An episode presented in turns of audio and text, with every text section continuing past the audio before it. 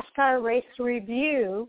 And tonight we are reviewing the races at Charlotte Motor Speedway from this past weekend.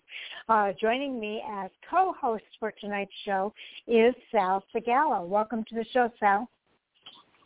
Oh, thanks, sir. Okay, we're going to start off uh, with uh, talking about the ARCA Art Series. Uh, they did have a race at Charlotte Motor Speedway this weekend, and uh, it was a doubleheader uh, for Ty Gibbs, winning both the Xfinity Series and the ARCA Menard Series on Saturday.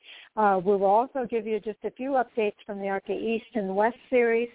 At 9 o'clock, uh, there's a little bit of a change here. I didn't add it into the schedule yet. Uh, but at 9 o'clock, we talked with Patrick Staropoli. Uh, he is a Sunoco super late model driver with Jim McCoy Racing, and they won this past weekend at the Dale, Ar- Auburn, Auburndale Speedway in uh, Winter Haven, Florida. So we're looking forward to talking to Patrick Staropoli about his victory.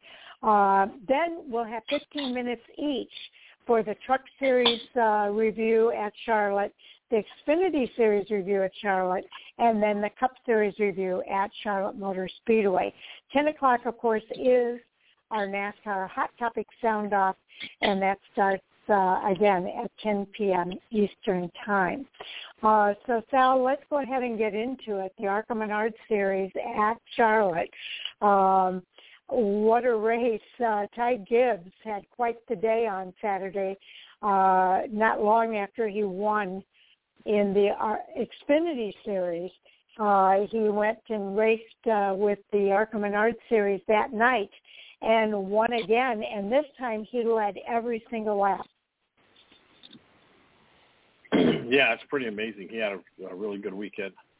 Um, as far as you know, uh, as far as going on Saturday, I mean, it was, gosh, I mean, what more can you say about the kid? He's just an amazing, he's just an amazing talent, you know. And it's sad that a lot of people, you know, are saying it's because of his, his grandpa, but you know, even though you're given the a good car to run, you know, top-notch equipment, you still got to be able to do something with it. And I mean, I can go down the list on drivers that have had top-notch equipment and couldn't do nothing with it. So I mean, you really got to mm-hmm. take your mm-hmm. hat off to this kid who's doing it. You know, whether it's top-notch equipment or not. But you know what? The thing is, at the end of the day, he's got the W.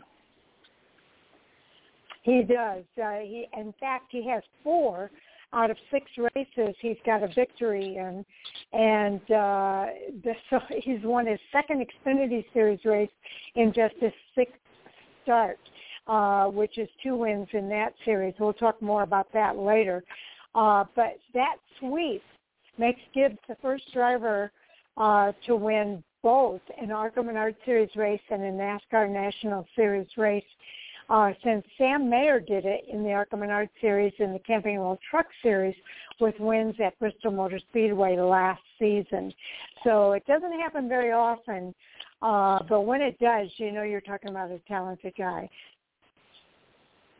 Oh yeah, you you, you got to. I mean, you really got to you know give the kid his props. You know what, and not take and not take nothing from him. I mean, he earned it. You know, and and um, you know, like I said, you know, I know a lot of people. You know, they you know they kind of downplay it. You know what? Well, you know, he's a Gibbs. You know, but once again, you know, you still got to go in there. You still got to perform and being a Gibbs, he probably even has more pressure on him. So think about the pressure he get. He's he already has yes.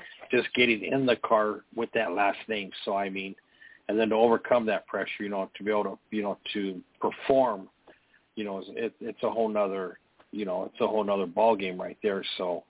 I mean, the kid is just an amazing talent. You know, somebody you know that we really got to watch. You know, as he's coming up through the ranks. No kidding. Uh, he's he's definitely one to watch. Now, the only other driver who has won uh, this season in the ARCA Menard Series is Corey Heim. He came in second at Charlotte, uh, but he kind of had a rough day. He was uh, fighting with his race car all day. Uh, but it did allow him to keep the series points lead. Uh, two of his teammates, though, at Venturini Motorsports finished behind him. Drew Dollar and Parker Chase ended up in third and fourth place. Then it was Nick Sanchez uh, was really the only driver that could compete with Gibbs. He ended up finishing in fifth place. Uh, Gibbs uh, Sanchez actually passed Gibbs for the lead on a restart with 35 laps to go, but he wasn't able to hold off the eventual race winner by the time they reached that start finish line. So uh, he did not get the credit for leading a lap. Um, the rest of the top 10 were Jack Wood, Thad Moffitt, Dave Mader III, Andy Jankowiak and Chris Hacker all rounded out the top 10 drivers there in the ARCA Menard series. So um, uh, there were only four cautions for incidents. Moffitt spun himself on lap 29, and Jason Miles did the same thing with just nine laps to go. So uh, pretty eventful race uh, overall, and uh, kind of uh, interesting that the two dominant guys this year seem to be Ty Gibbs and Corey Heim. Yeah, you know Corey's been a you know another one you know who you know we've had our eye on, you know, and he's you know, um, you know, kind of I guess you could how you say it, uh, um, you know, um, you know, handling his own end of the spectrum, you know, when it comes to you know, he's he's running a pretty a pretty busy race schedule himself. He certainly is. Okay, let's. Uh, do you have the uh, points up there, Sal? Maybe we can go over the points next. Yeah, Speaking you know, you're ta- um, Yeah, you know what I'm. Gosh.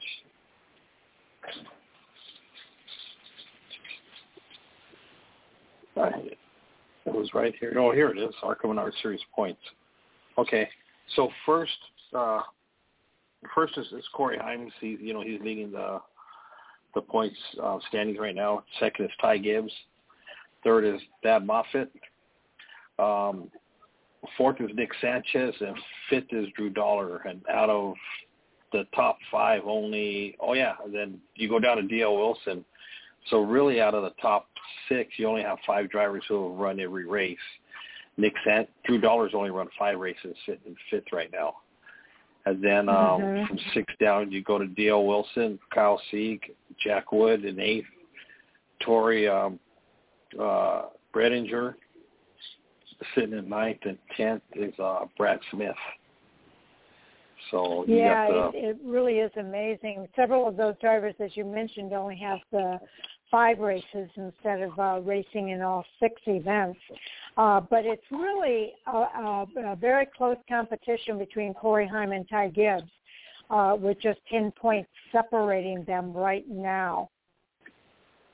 Yeah, you know, and, and, and I think the reason we have that is because when they opened in Phoenix, there was a lot of drivers mm-hmm. who had raced it, who had raced the Phoenix um, ARCA race, and because they ran it with the they kind of combined it because the ARCA West ended up getting the points, you know, their points from that race. So so that's why you know, like if you go and you check out the points, and you got like 68 drivers, 70 drivers who have run the ARCA series. Mm-hmm. But you got to remember, the majority of those were they're all they're all West drivers. They, they just did the one off because they needed it for the points, you know, going into their right. into their own respective into their own respective series. But still, Corey Hyman. But think, uh, and Ty.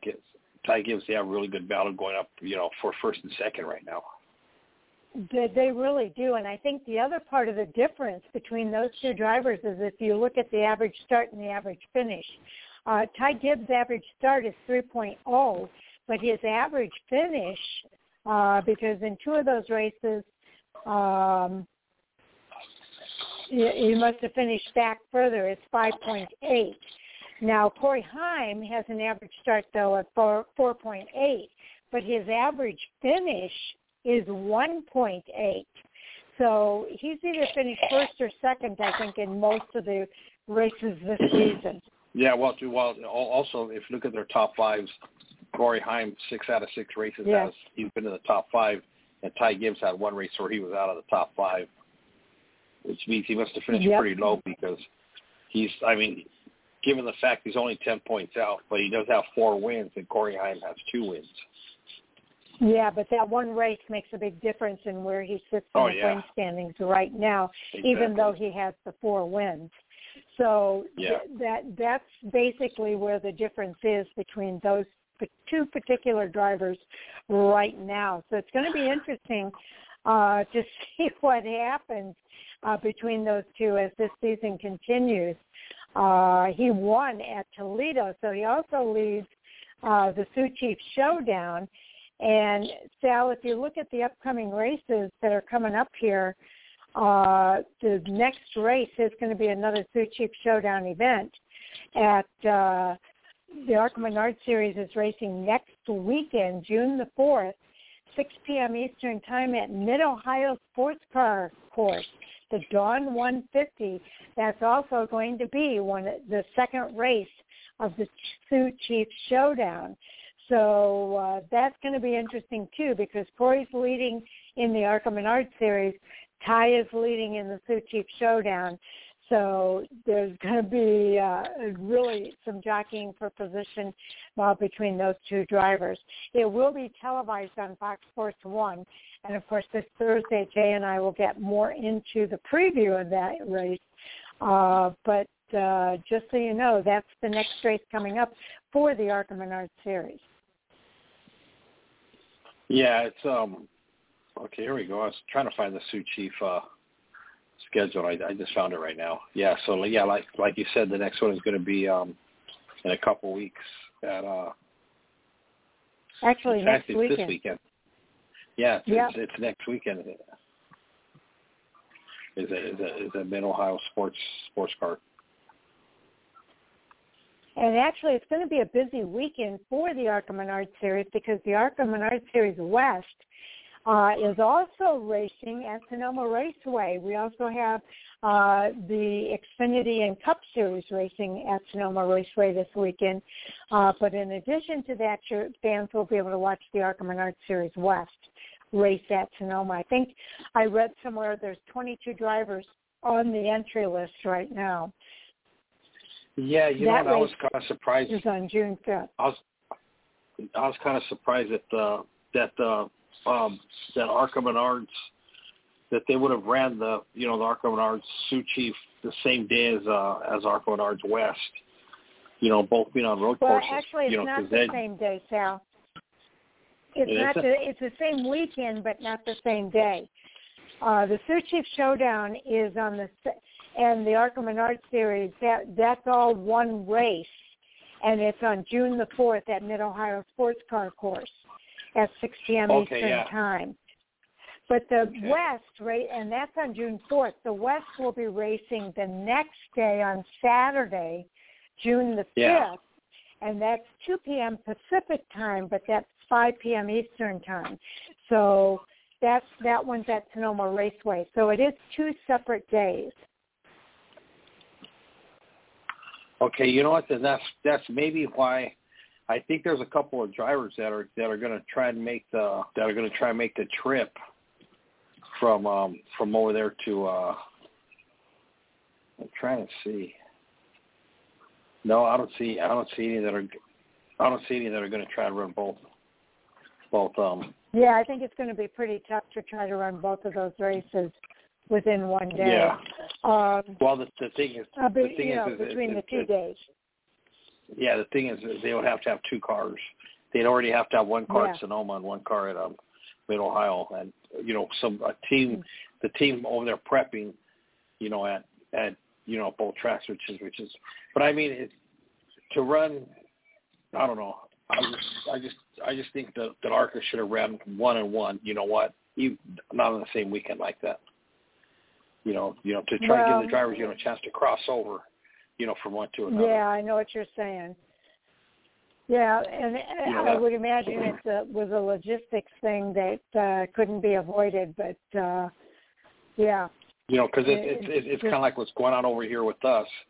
You know, um, all of a sudden Vegas opened up the bull ring, you know, and they're without wanting to, but they're taking drivers from Irwindale and and um, uh, some from uh, oh gosh, I forget the other track is up up down down by um, down by Arizona more, you know, and and it, you know they're kind of instead of working together, you know, to work the schedule on so everybody can race, they're doing comp, they're they're conflicting race dates, and it's and it's taking it, it's dropping the car count at, at either one track or another. Yeah, yeah, it it makes it rough. Um, now the ARCA Menard Series East, their next race, they will not be racing this coming weekend, but they'll be racing the following weekend the Southern National 200 at Southern National Motorsports Park, um, and that will be on June 12th at 8 p.m. Eastern Time. So that's the next ARCA Menard Series East race uh, for all of these uh, races that are going on in the ARCA Menard Series. So things have picked up. We waited a long time in between the, you know, the start of the season and uh, when they kind of picked up here again in May. Uh, but now things are starting to pick up, and I think we'll see a lot more races uh, throughout the summer than what we saw during the spring. Yeah, um, you know what? Just like the ARCA Menards West, you know, they're finally, you know, they're finally getting, you know, a, you know, a, a, de- a decent scheduling, you know, where they're working, where they're racing. You know, they're going to start racing, you know, once a month. Well, yeah. actually, the, the fifth, and then from there, then they they wait a month, and they go, then they're at Irwindale, and then on the thirtieth of that month, thirty first, then they go to Colorado, and then they turn around and come back to Irwindale on the twenty first, and then in September they go to Portland for for two races, Saturday and Sunday, and then 13 mm-hmm. two weeks later, then they go to the bullring in Las Vegas, and then in October is All American, and then of course a month later, in November, in Phoenix would be the championship race. So um, you know, after that, let me see, March. After that three month, that three month layoff, you know, they're finally, you know, getting back, you know, to they're going to start racing regularly. But, you know, I feel exactly. bad for a lot of these drivers. They only have know. one race. They only have one race in the yeah. books right now, Sal. So this yeah, next that, race that at Sonoma Phoenix, Raceway yeah. is the second race of the year. So it's pretty amazing. And the bad thing about that is, of course, the road course. And now you got twenty you got 20 entries, which normally they're only going to get 10 or 11 entries. So for the regulars, it's going to be tough because these other drivers are going to be sucking up their points. You know, all these other ones, you know, that yep. they're entered in the, um, in, in, you know, that are just, oh, they're you know, just doing the one-off because of Sonoma. And, you know, they're going to be taking away points, you know, from the regulars. Well, it's going to be interesting to see how it plays out because uh, Jesse Love, I think, is the first full-time uh, ARCA Menard Series West driver, and he's in sixth place right now. Uh, but I'm not sure that those drivers that are ahead of him in the series point standings are uh, going to be racing at Sonoma. So it gives him a chance to kind of move up those point standings uh, as an ARCA West driver. Yeah, because actually the only the only full time drivers you have is going to be Jesse Love, and then you drop down to eighth is Todd Souza, tenth is Trevor Huddleston, and then you drop down to twelfth, which is Cole Moore. He's running full time for Bill McAnally. And then you drop all the way down to fifteenth to Dean Thompson, who's running for High Point Racing, and then 16th mm-hmm. Joey Iest, and seventeenth Tony Tony Toste and 18 Drake True, who's running for for uh, Bob Rucati in the, the Sunrise Sunrise Ford. And then mm-hmm. other than that, you drop to 23rd, which is Takuma Koga, who's running for uh, uh, uh, Jefferson Pitts Racing, and that's it. All the other ones are all they're all one-offs. But all of those guys are going to be moving up after that race at Sonoma because oh, yeah. uh, the other guys will not be at Sonoma which gives them a chance to kind of position themselves uh, toward that championship run. Uh, in the East, uh, we kind of just went over the points there uh, with just one race in the books. In the East, uh, the point standings are a little bit different because they have four races under their belt already. Uh, and then that fifth race will be that race that's coming up on June the 12th. But Sammy Smith has the lead there. So, but it's pretty yeah, tight Sammy, behind him. Oh yeah, it's between Sammy Smith and you, like you said, you go on to Mason Diaz, and Max Gutierrez, and then Joey Iest. you know, who's uh, you know, and then you know, and then it starts to spread out a little bit more. But still, even even uh, Daniel Dye and, and Parker Red, uh, Retzlaff were still only, you know, uh, 14 to 15 points behind. Mhm. Yeah. So, and those are the drivers that have. Uh, Dick Doheny also has four races in. Uh, he's in eighth place. Rajah Caruth is just above him in seventh place. Uh, and those are all the drivers that have four races, all four races in the books uh, for them. Uh, now, looking at the top here, uh, Sammy Smith has that average three, but his average finish is a 2.0, uh, which is uh, pretty good. You have one driver that has a little bit better, uh, and that's Ty Gibbs with just one race in, which he won. Uh, has a 1.0 start and, and finish. So, but uh, 2.0 is pretty good for an average finish uh, for Sammy Smith after four races. Yeah, because I think that's about where Derek, when he won his championship two years ago in the in the in the K&N West Series, I think he was like he finished. I think he was like a 2.3 finishing average finish for the whole season. Because he yeah, only had that's pretty amazing. two wins, two wins, and Jesse Love had like six wins, but Jesse Love's average finish was was uh wasn't um wasn't as good as Derek's. Mhm. Yeah, it's it's uh, going to be interesting. Taylor Gray's not racing right now either. He had that car accident, and uh, the, he's kind of uh, re- still recovering from that. So it's going to be a while before he gets back behind the wheel of a car. Uh, right now, he's tenth in the series point standings, but he'll drop further as well uh, because he won't be able to continue the rest of this season.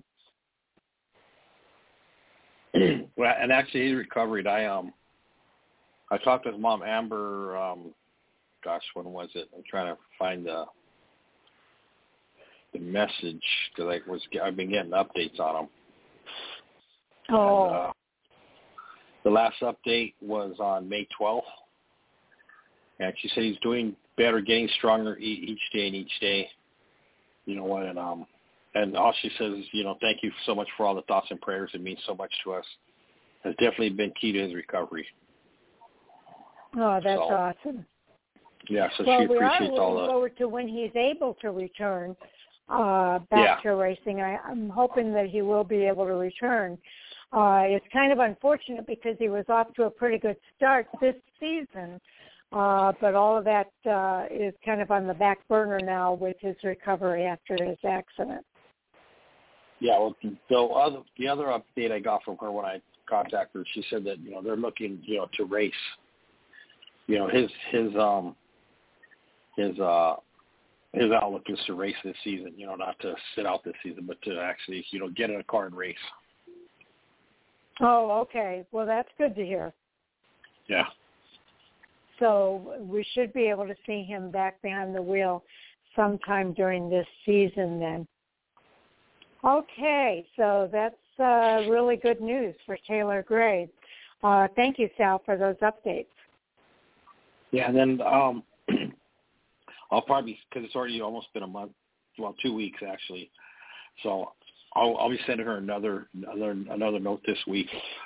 You know, try try to get another update and see you know where he's at with the you know see where he's at with his recovery and see if I can get a little bit more more in depth you know on exactly mm-hmm what his recovery is, what his injuries are, were, and, and I'll just tell her, you know, that we're, you know, that the reason I need it. Well, I mean, she'll tell me anyways, but I'll just tell her the reason I really need it is, you know, so we can pass it on to our listeners. Mhm. Yeah, that's very good. Um, and then maybe we can have him on the show when he's ready. Oh yeah, that, yeah, oh yeah, that would be a problem. I'm, I'm sure. You know, I'm, I'm sure that, okay. that would that would not be an issue. That would not be an issue at all. Okay. So we've pretty much covered all of the Arca Menard series uh, and, you know, where everybody's at for this part of the, the season. Uh, we'll go more in depth on Tuesday, I'm sorry, Thursday night. Uh, that's just two days from now. Uh, and just from a programming note, on Tuesday, our guest this Tuesday is actually Jennifer Self. Uh, Sal, you know we've been having uh, we've had Austin Wayne Self on the show Sharon. already this year. Yeah. Sharon, we're Tuesday Yeah. today. You're talking about Thursday. I know. I'm saying that just for Thursday night, I'm letting No, you, people no, know you who keep saying. Tuesdays. I know you keep saying the guest for Tuesday night. Tuesday night. Oh, I- okay. I, guess you have Well, Tuesday in your head. Yeah, that's what I'm saying. It's for Thursday. Yeah, it's only two days from today, Thursday yeah. night. Yeah. Um, Okay. we are going to have Jennifer Self on the show. Uh, she is the wife of Austin Wayne Self, and but she's also the defending winner of the uh, Better Half Dash that they're going to be doing virtually this year. It's going to be an iRacing event on June the 10th, a week later. And Jennifer is going to come on and talk with us a little bit about uh, the new format this year and and uh, what they're doing to prepare and and all of that. I'm sure they're doing a lot of practicing on iRacing, but uh, I think it's going to be fun to be talking to uh, Jennifer on Thursday night. You know what? and Speaking of the iRacing, what happened to that? To the to the two guys we had that one time. Remember they were supposed to come back and give us an update. You're talking For about the the- iRacers from Stewart Haas Racing? Yeah. Yeah, I'm not sure what happened there. I stayed in touch with the one guy via Twitter, um, and I can probably still get in touch with him if you want to get an update from him. We'll see if we can't get him to come back. I, I'm, he's still iRacing, so I'll see if I can't get him to come back.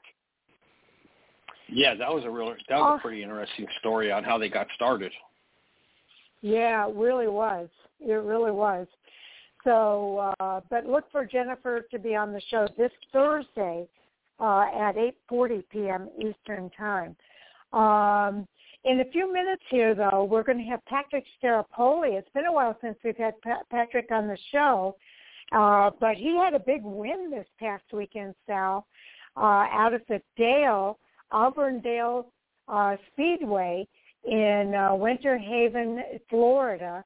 Uh, he won that race, and it was uh, it was uh, uh, pretty fun because uh, uh, let's see, I thought I had his email up here. He sent a he sent a notice to us this morning, uh, giving an idea of you know that win, uh, and it was a big it was an let's see, late model series on Saturday night after an outside pass for the lead with just three laps to go. So that was uh, a pretty big win uh, for him. Uh, his next race is coming up at 417 Speedway in Fort Myers, Florida, and that will be next month. We can talk to him a little bit more about that. But the story, what's interesting about Patrick Staropoli is that he's actually Dr. Patrick Staropoli. He's an ophthalmologist uh, and uh, and also loves to race. So uh, we always have fun chatting with him about that. So he's actually on the line now. So let's go ahead and bring him into the queue. Uh, first of all, Patrick, welcome back. It's been a while since we've chatted with you. Hey guys, uh, yeah, thanks very much for having me on. It's a pleasure uh, chatting with you guys again. Well, I was real excited when I got the email this morning uh, talking about your victory, and uh, you know, talk a little bit about those closing laps and uh, your thoughts uh, about making that pass and, and getting to the finish line first. Yeah, it was, it was a pretty exciting race. Uh, you know, I haven't competed at Auburndale Speedway probably in about two or three years now, and uh, the schedule just sort of worked out. You know, you know, my work schedule, and then Jim McCoy owns the car, so it's whenever we're both free, we just kind of pick races on the calendar and go to them. And uh, the race is exciting. Auburndale is like a quarter mile bull ring. Uh, you really have to be aggressive to to get around there and make passes. And uh, you know, we qualified third, and we we hung around with the leaders all night. And then in the closing stages, I think we got up to second uh, with under 10 laps to go. And we had a restart, and actually we had been fighting an issue with the uh, gas pedal all weekend, where it was trying to stick uh, going into the corner, and we thought we had it fixed. And uh, went down in the corner on the restart, and the, the pedal stuck. We slid up to the third lane, lost a couple spots, fell back to fourth, uh, gathered it back up, got the pedal unstuck, uh, drove back up to second, made the pass on the outside for the for the lead with like three laps to go, and we were able to take it home. So it was a it was a lot more dramatic than I was hoping for, but the end result is exactly what we were looking for, and we got the W. Absolutely, I was thinking exactly that. You had to put some drama into it, uh, Patrick, with that stuck pedal. Always. Uh, well, and that that makes it even more exciting when when you're able to overcome and and uh, recover from that and and go after that victory. So, uh, congratulations to you on that. Now, I, I, you're not really racing the full schedule, right? You're racing just part time, like you say, based on what your schedules are, or is there like an owner's uh, title that you're looking at? Yeah, it's really just a, a part-time schedule. We kind of pick and choose the races. Um, you know, Florida has a couple big crown jewel races towards the end of the season at at the different all the different tracks really kind of host one. So we're kind of you know trying to spread out and run as many of the tracks as possible and get ready for those big shows at the end of the year. But it's uh you know we we don't race nearly as much as as some of the competitors uh that we're up against who are out there full time you know running 30 or 40 races a year. We kind of pick and choose, and it's usually less than 10 per season. But every time we get out there, uh, you know, we've been fortunate. I think I owe a lot of that to, to Jim McCoy and uh, Tim Smale, and they, they work hard on the car every single day of the week. I'm usually tied up at work. Uh, I get in there at the last minute and help them, you know, finish up the car, but they do, uh, you know, majority of it. And they, they keep me in the seat. Uh, and it's just a lot of fun driving for those guys, and it's great, you know, when we we can put together a race like we did this past Saturday and win for them with without a doubt. And you've been with them for quite a while, Jim McCoy Racing. Yeah, it's been uh I'd say probably at least, the last three or four years. Um we've been, you know, only running, you know, late models with them. I I do still have my own car, uh but especially with with work and everything like that, it doesn't leave the the shop that much anymore. So um, you know, I grew up, you know, going to the racetrack with my dad and he raced against Jim McCoy, you know, way back in the early 90s, which is uh, you know a long a long time ago now. But I've known him since I was a kid, and um, he's had some great people drive for him uh, over the years. Jimmy used to race, and then uh, you know he had Bobby Coyle, Joe Winchell, um, guys like that who are, who are big legends in uh, late model racing down here in Florida compete for him, and um, you know it's, it's a great opportunity obviously to get to, to drive for him and uh, have a lot having a lot of fun doing it. Okay. Well, I know uh, our co-host is here as well. That's Sal Sigala, and he has some questions for you too, Patrick. Hey, Sal? how you doing, Patrick? Matt, yeah, I'm here. Matt, it's been a hey, long Sal, time man. since we had you, you on. Yeah, it's good to hear from you. It's good to uh, hear that you're still racing. I, I know it's, uh, you know, going to school, you know, then becoming a doctor and and all that. I, it's got to be tough. Yeah, you know, it's it's uh it's always been a juggle. I think we talk about it pretty much every time I, I hang out with you guys. But there is light at the end of the tunnel. I mean, I actually I'm I'm finishing up residency uh this month down down here in Miami. I've been doing uh you know my residency in ophthalmology at at Bascom Palmer, uh which is the eye hospital down here in Miami, and I uh, have less than a month to go and I'm officially graduating from that and then uh done with my training. I'll actually be switching uh, a little bit. I'm going to specialize in retina surgery, and so I'm going to, you know, basically be doing that for the the next two years, uh, finishing off my training and then then going from there. But uh, yeah, it's been it's been a long journey. I think that balancing the two things has been very challenging at times, but it's uh, it's really rewarding to you know get to to do that and help people um, with sight, which is you know something that you, you obviously need to to drive a race car fast. It's, it's really important to me personally, and then being able to help people with that and then get out there and, and win in the race car, it's been uh, it's been a fun couple of years.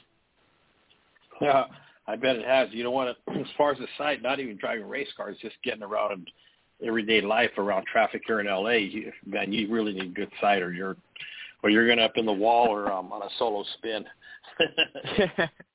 yeah, I bet driving down the highway, there's a few times you wonder if uh, people need to get their eyes checked. I wonder that too down down here in Florida. So. So so how do you like it down there? What's what's uh I I know the racing is is it's man the racing out there is just phenomenal because I go out there once a year, and um and everything that I hear it's you know it's always of course back east, but I know down in Florida you know there's a lot of there's a lot of action going on down there.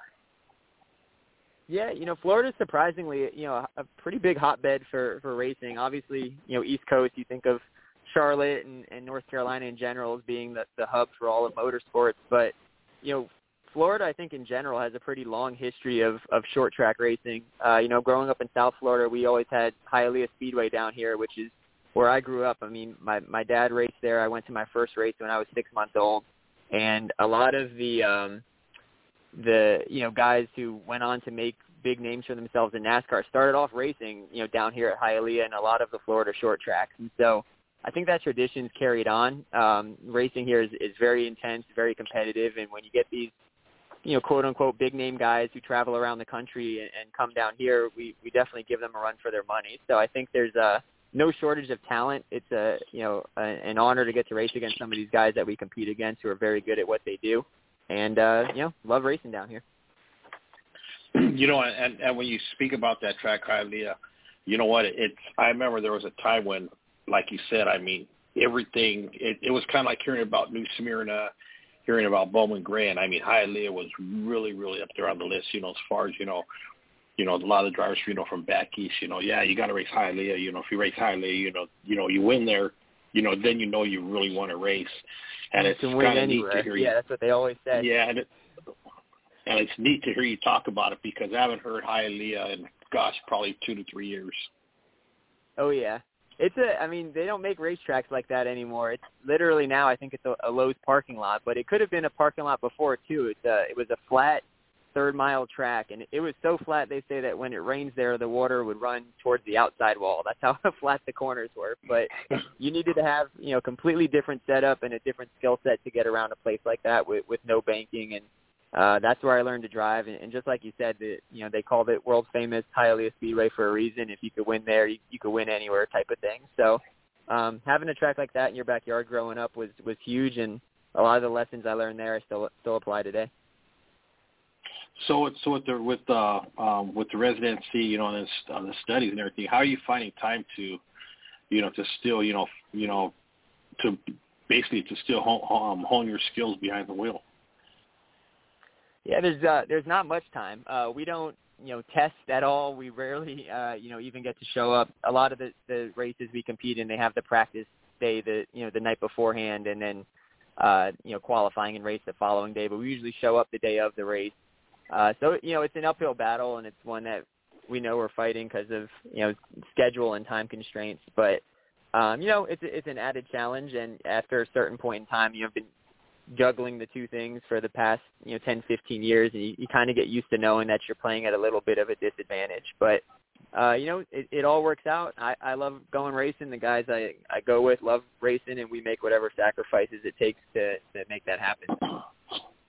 You know, and actually that's where the that's where the talent comes in, and a lot of a lot of people don't realize, you know, that you know, um, I see it a lot at our short tracks. You know, some of the drivers they just can't make it out for Friday for whatever reason, whether it's you know to pay for the track fee or or they just working late.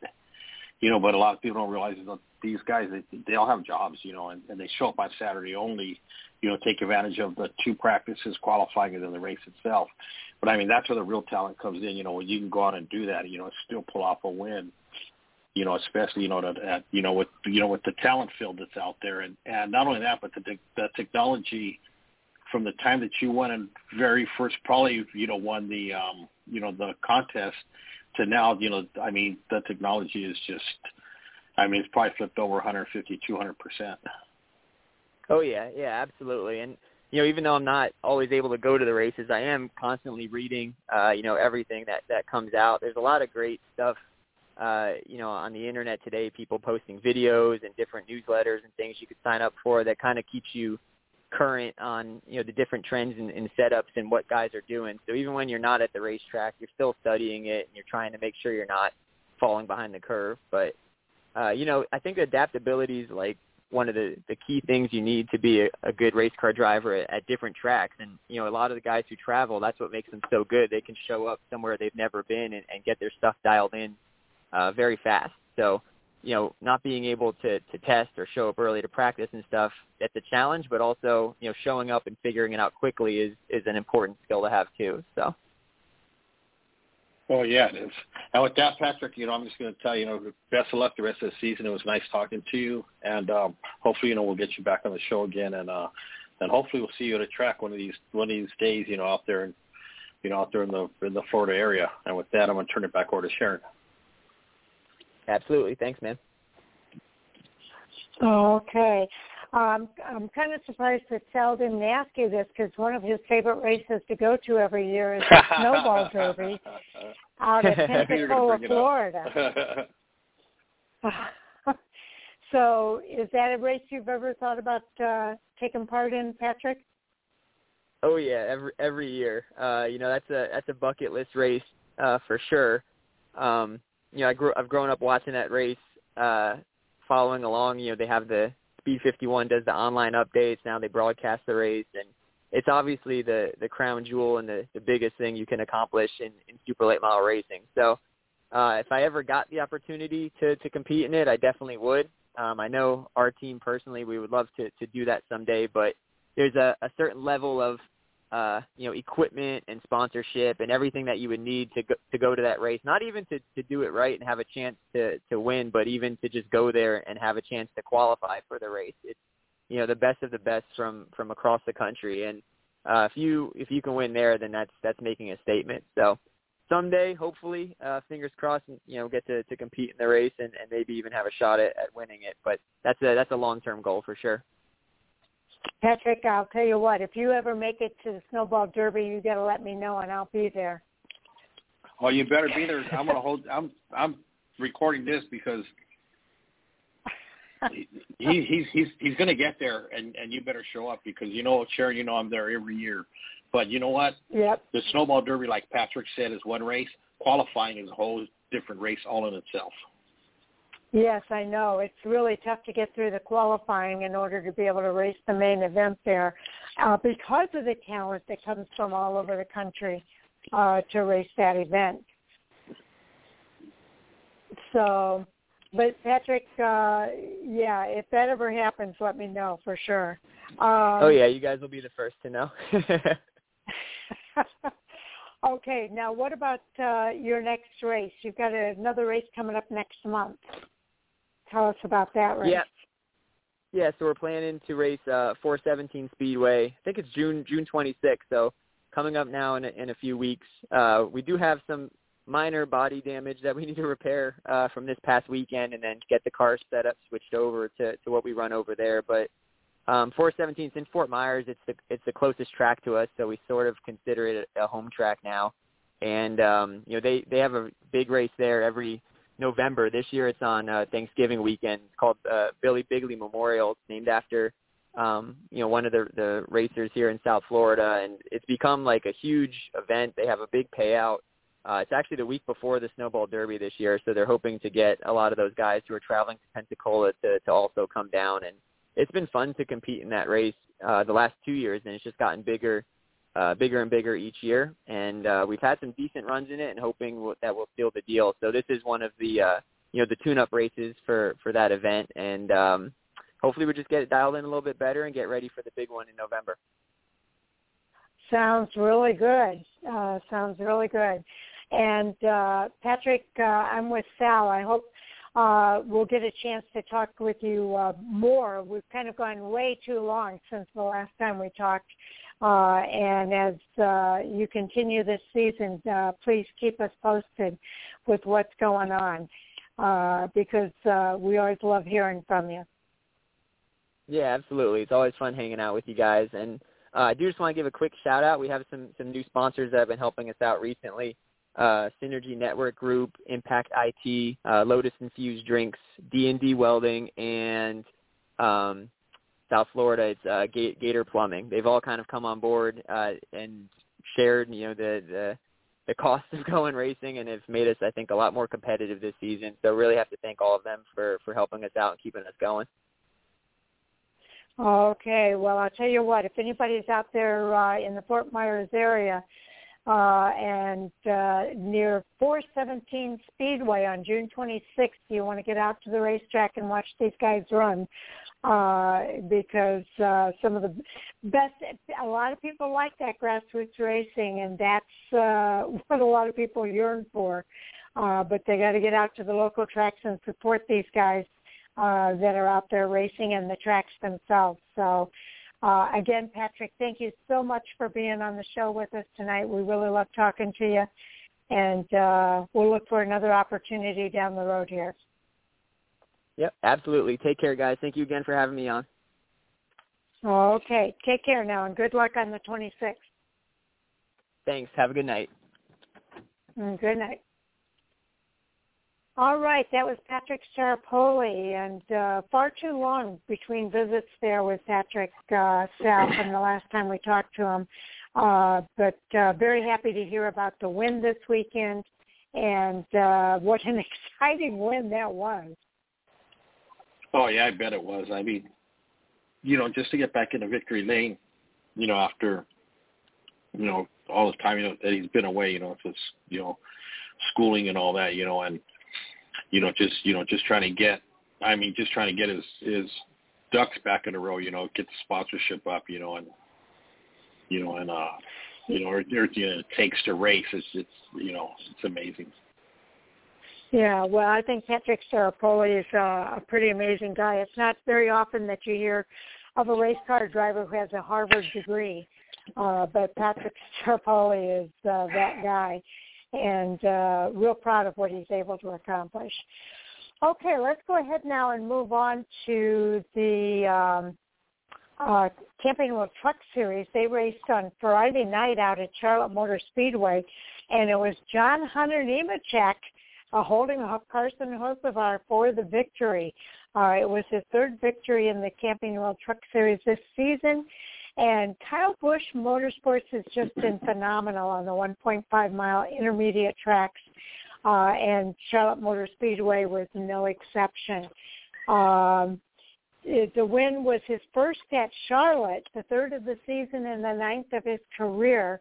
And because it was a triple truck challenge race as well, the last leg of the triple truck challenge, he also won that $50,000 bonus Carson Hocevar in the number 42 scored his career best second place finish. Then it was Ben Rhodes, Stewart Friesen, uh, the pole sitter Todd Gilliland, Chandler Smith, all finishing in positions three through six. Uh, then Ty Majeski uh, in hit the first of two scheduled races with ThorSport Racing finished in seventh. Then it was Derek Kraus, Austin Hill, and Zane Smith rounding out the top 10 drivers. Sheldon Creed won the first stage. He was later involved in an accident and failed to finish the race. Uh, Zane Smith was the stage two winner. There was also a big incident between the number 14 of Trey Hutchens and the number 13 of Johnny Sauter uh, on lap 115. Hutchens slowed down on that lap after cutting a tire, and the number 13 of Johnny Sauter slammed into his uh, uh, slowing machine, obliterating both of those trucks. Uh, both drivers, uh, fortunately, were unscathed. Uh, the number four of Nemechek's windshield and the roof suffered some damage from debris, but he was able to hold on following the final restart just 10 laps from the finish. There were 12 lead changes among nine drivers and five cautions for 31 yellow flag laps. The average speed of the race was 114.331 miles per hour. So any thoughts there about that top 10 and what happened uh, in the race? Yeah, it was a, a I mean, I fortunately I missed it, but I'm going to one of these days when I get back home, you know, I'll get a chance to go back and, and I'll rewatch it. But I, you know, I just following it, you know, on social media, you know, it sounded like it was a really exciting race. Um, you know, once again, you know, congrats to John Hunter Nemechek. You know, running for it's Cowboys Motorsports. Um, yeah, I mean, it's you know, you know, it's it's I don't know, it's it's it's kind of crazy because I talked to over the last weekend when we were in Roseville I talked to somebody who was um, would help Noah Gragson come up, you know, through the ranks. You know, of course, we don't know that run for Kyle Busch Motorsports, you know, and just to hear, you know, about the way you know he picks his drivers, you know, and you know the things that these, you know, these guys go through, you know, and how much Kyle expects them to win and everything, and you know, here's mm-hmm. here's John Hunter Nemechek. I remember watching him and his dad race. They raced a lot together, you know. Um, Joe mm-hmm. Nemechek, you know, you know, with the when Joe had his own race team, you know, and and John Hunter, you know, was racing for other teams, but you know, even up at the Derby, you know, I've seen John Hunter. In this past Derby, I think, was the past first snowball Derby that John Hunter Nemechek did run in. Mhm. Yeah, but amazing, yeah, he, amazing he, talent. You know, a lot of people questioned him coming from the Cup Series back to the Truck Series to race for Kyle Busch Motorsports, but it turns out uh, it's been a really good thing for both Kyle Busch Motorsports and John Hunter Nemechek. Yeah, um, it is. You know, and um, you know, and and it's, you know, but then you know, once again, you know, when when you look at his pedigree, you know, his pedigree, mm-hmm. you know, mm-hmm. speaks, you know, you know, a ton about, you know, about the driver that he is and what he's, you know, what he's becoming, and uh, you know, I'm sure we're going to see big things from him. Um, you know, it's just amazing, you know, how, how often this kid wins and how often he runs up front you know, as compared yeah. to you know the other drivers. I mean, you know, even you know even Ty Majeski, you know, finishing seventh, you know, and hasn't run a truck, you know. It's been a mm-hmm. while, you know, since Ty Majeski has come back, you know, to you know run a race. You know, then you look at, you know, you start looking up and down the um up and down the uh you know the leaderboard, you know, and like Zane Smith, um, you know, finishing tenth, and then uh who's another? Oh, Sheldon Creed, you know, only you know finishing 35th. You know, I mean, you know, Sheldon Creed's always, you know, one that runs on top. Mm. You know, then of course, and then you got your average, you know, your average drivers in there. You know, like, you know, we're seeing Jack Wood, you know, who's making the crossover from ARCA into, into mm-hmm. the truck series. So we're, we're we're seeing a lot of things out of these truck drivers. You know, Christian Eckes. I remember, man, we had Christian Eckes on a, a lot of times. Mm-hmm. You know, he was coming up, you know, to see, you know, to see his finishes, and um, Derek Kraus getting a good finish in eighth. But uh, for the most part. I mean, John Hunter Nemechek is just really, just really shown that he's going to be a, a, a really good force to be reckoned with in the years to come. Yes, indeed. Okay, uh, let's go ahead and cover the uh, points report, Sal. Okay, let's get to the points. And the points after the uh,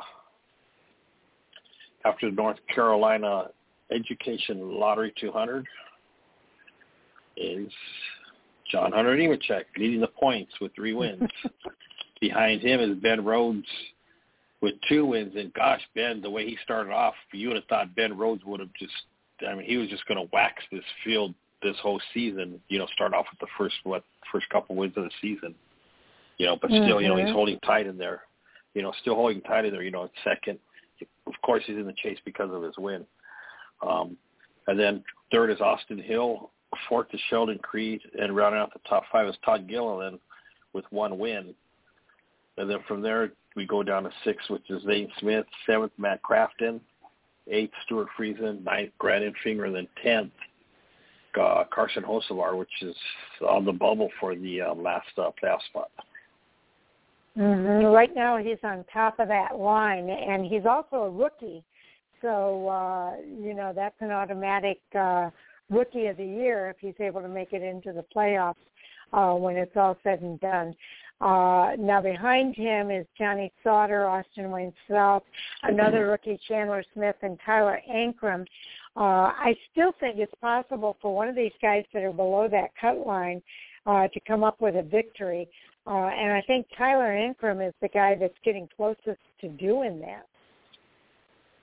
Yeah, he is. And uh, you know, and I'm like, you know, like we like we speak every week, you know, about you know drivers, you know that you know that we that you know we expect to, you know, that that could win, you know, at any given time, you know, and we just it's funny because we really haven't. I mean, you know, Zane Smith, you know, he's you know we always say you know every you know every week you know he's good for a win. The same thing with Matt Crafton, the veteran. You know, mm-hmm. um, Grant Enfinger's another one. You know, that's always good. Johnny Sauter, you know, um, you know, then of course, you know, when you speak about Chandler Smith, you know, the rookie Chandler Smith. I mean, that kid has he's done so much in in his in his career in such a short time. You know that he's another one. You know that can, you know that that's able you know to, you know to pop off mm-hmm. a win at any time. Absolutely. Actually, there's only four drivers that have a win in the Camping World Truck Series. You mentioned John Hunter Nemechek with three and Ben Rhodes with two, but the other two drivers with wins are Sheldon Creed with one and Todd Gilliland with one. So they automatically move up the standings, uh, and that would push Austin Hill, who's right now in third place, uh, it would push him to fifth place uh, when the uh, playoffs begin. But there's still some racing to go here in the Camping World Truck Series, uh, so a lot could still happen here. Yeah, we still got some good tracks coming up, you know, and you know before we get to uh, you know before we get to the cutoff line, you know, for the chase, and then of course once we get to the chase, you know, then it then it's all um, you know it's all its own thing. But um, you know, for right now, you know, it's you know it's um when you look up and down the down the leaderboard, you know, it's really an amazing a really amazing field of drivers. But then you look at the average age of these drivers, I mean, they're all so young. I think when you look at the top ten, top fifteen, even to the top 20 mm-hmm. the oldest driver there is easily Matt Crafton. Mhm. But there's some older you drivers. Stewart Friesen is uh, kind of yeah. on the younger side. Grant Enfinger uh, actually is a little bit older than than most people think. Um, but yeah, you're right. There, there's there's some youth right there in this group. Uh, for sure, Johnny Sauter, he's been a veteran of this sport. And then the bad news, uh, we got some bad news uh, today uh, from the truck series it was announced that uh, there, Timothy Peters uh, is not going to race uh, anymore in the Camping World Truck Series. Uh, let me see if I can pull up this information. Um, hold on, I hit the wrong link. Okay. Yeah, Rackley War Timothy Peters uh, are going to part ways. Uh, so Rackley War is co-owned by Willie Allen and Curtis Sutton, and they announced today that the team has reached a mutual agreement with Timothy Peters to end their uh, relationship effective today. Uh, now, Josh Berry is going to join the organization as the driver of the number 25 uh, Rackley Roofing uh, Chevrolet Silverado in the Camping World Truck Series, starting at Texas Motor Speedway on June 12th, and then again in Nashville, Tennessee Super Speedway on June the 18th, and at Pocono Raceway on June the 26th. So um, uh, says uh, their statement is, we appreciate the foundation that Timothy Peter has brought Rackley War uh, team owner Allen said, and we wish Timothy the best in his future racing endeavors. As a team, we remain on the remainder of the season. So that was kind of surprising. It made me a little bit sad because I really enjoy having Timothy Peters be a part of the Camping World Truck Series, and it's sad to see him uh, leaving again. Yeah, you know, it's kind of like the same thing. You know, happened with Josh Berry. You know, with the with the um, JR Motorsports deal. You know, yeah.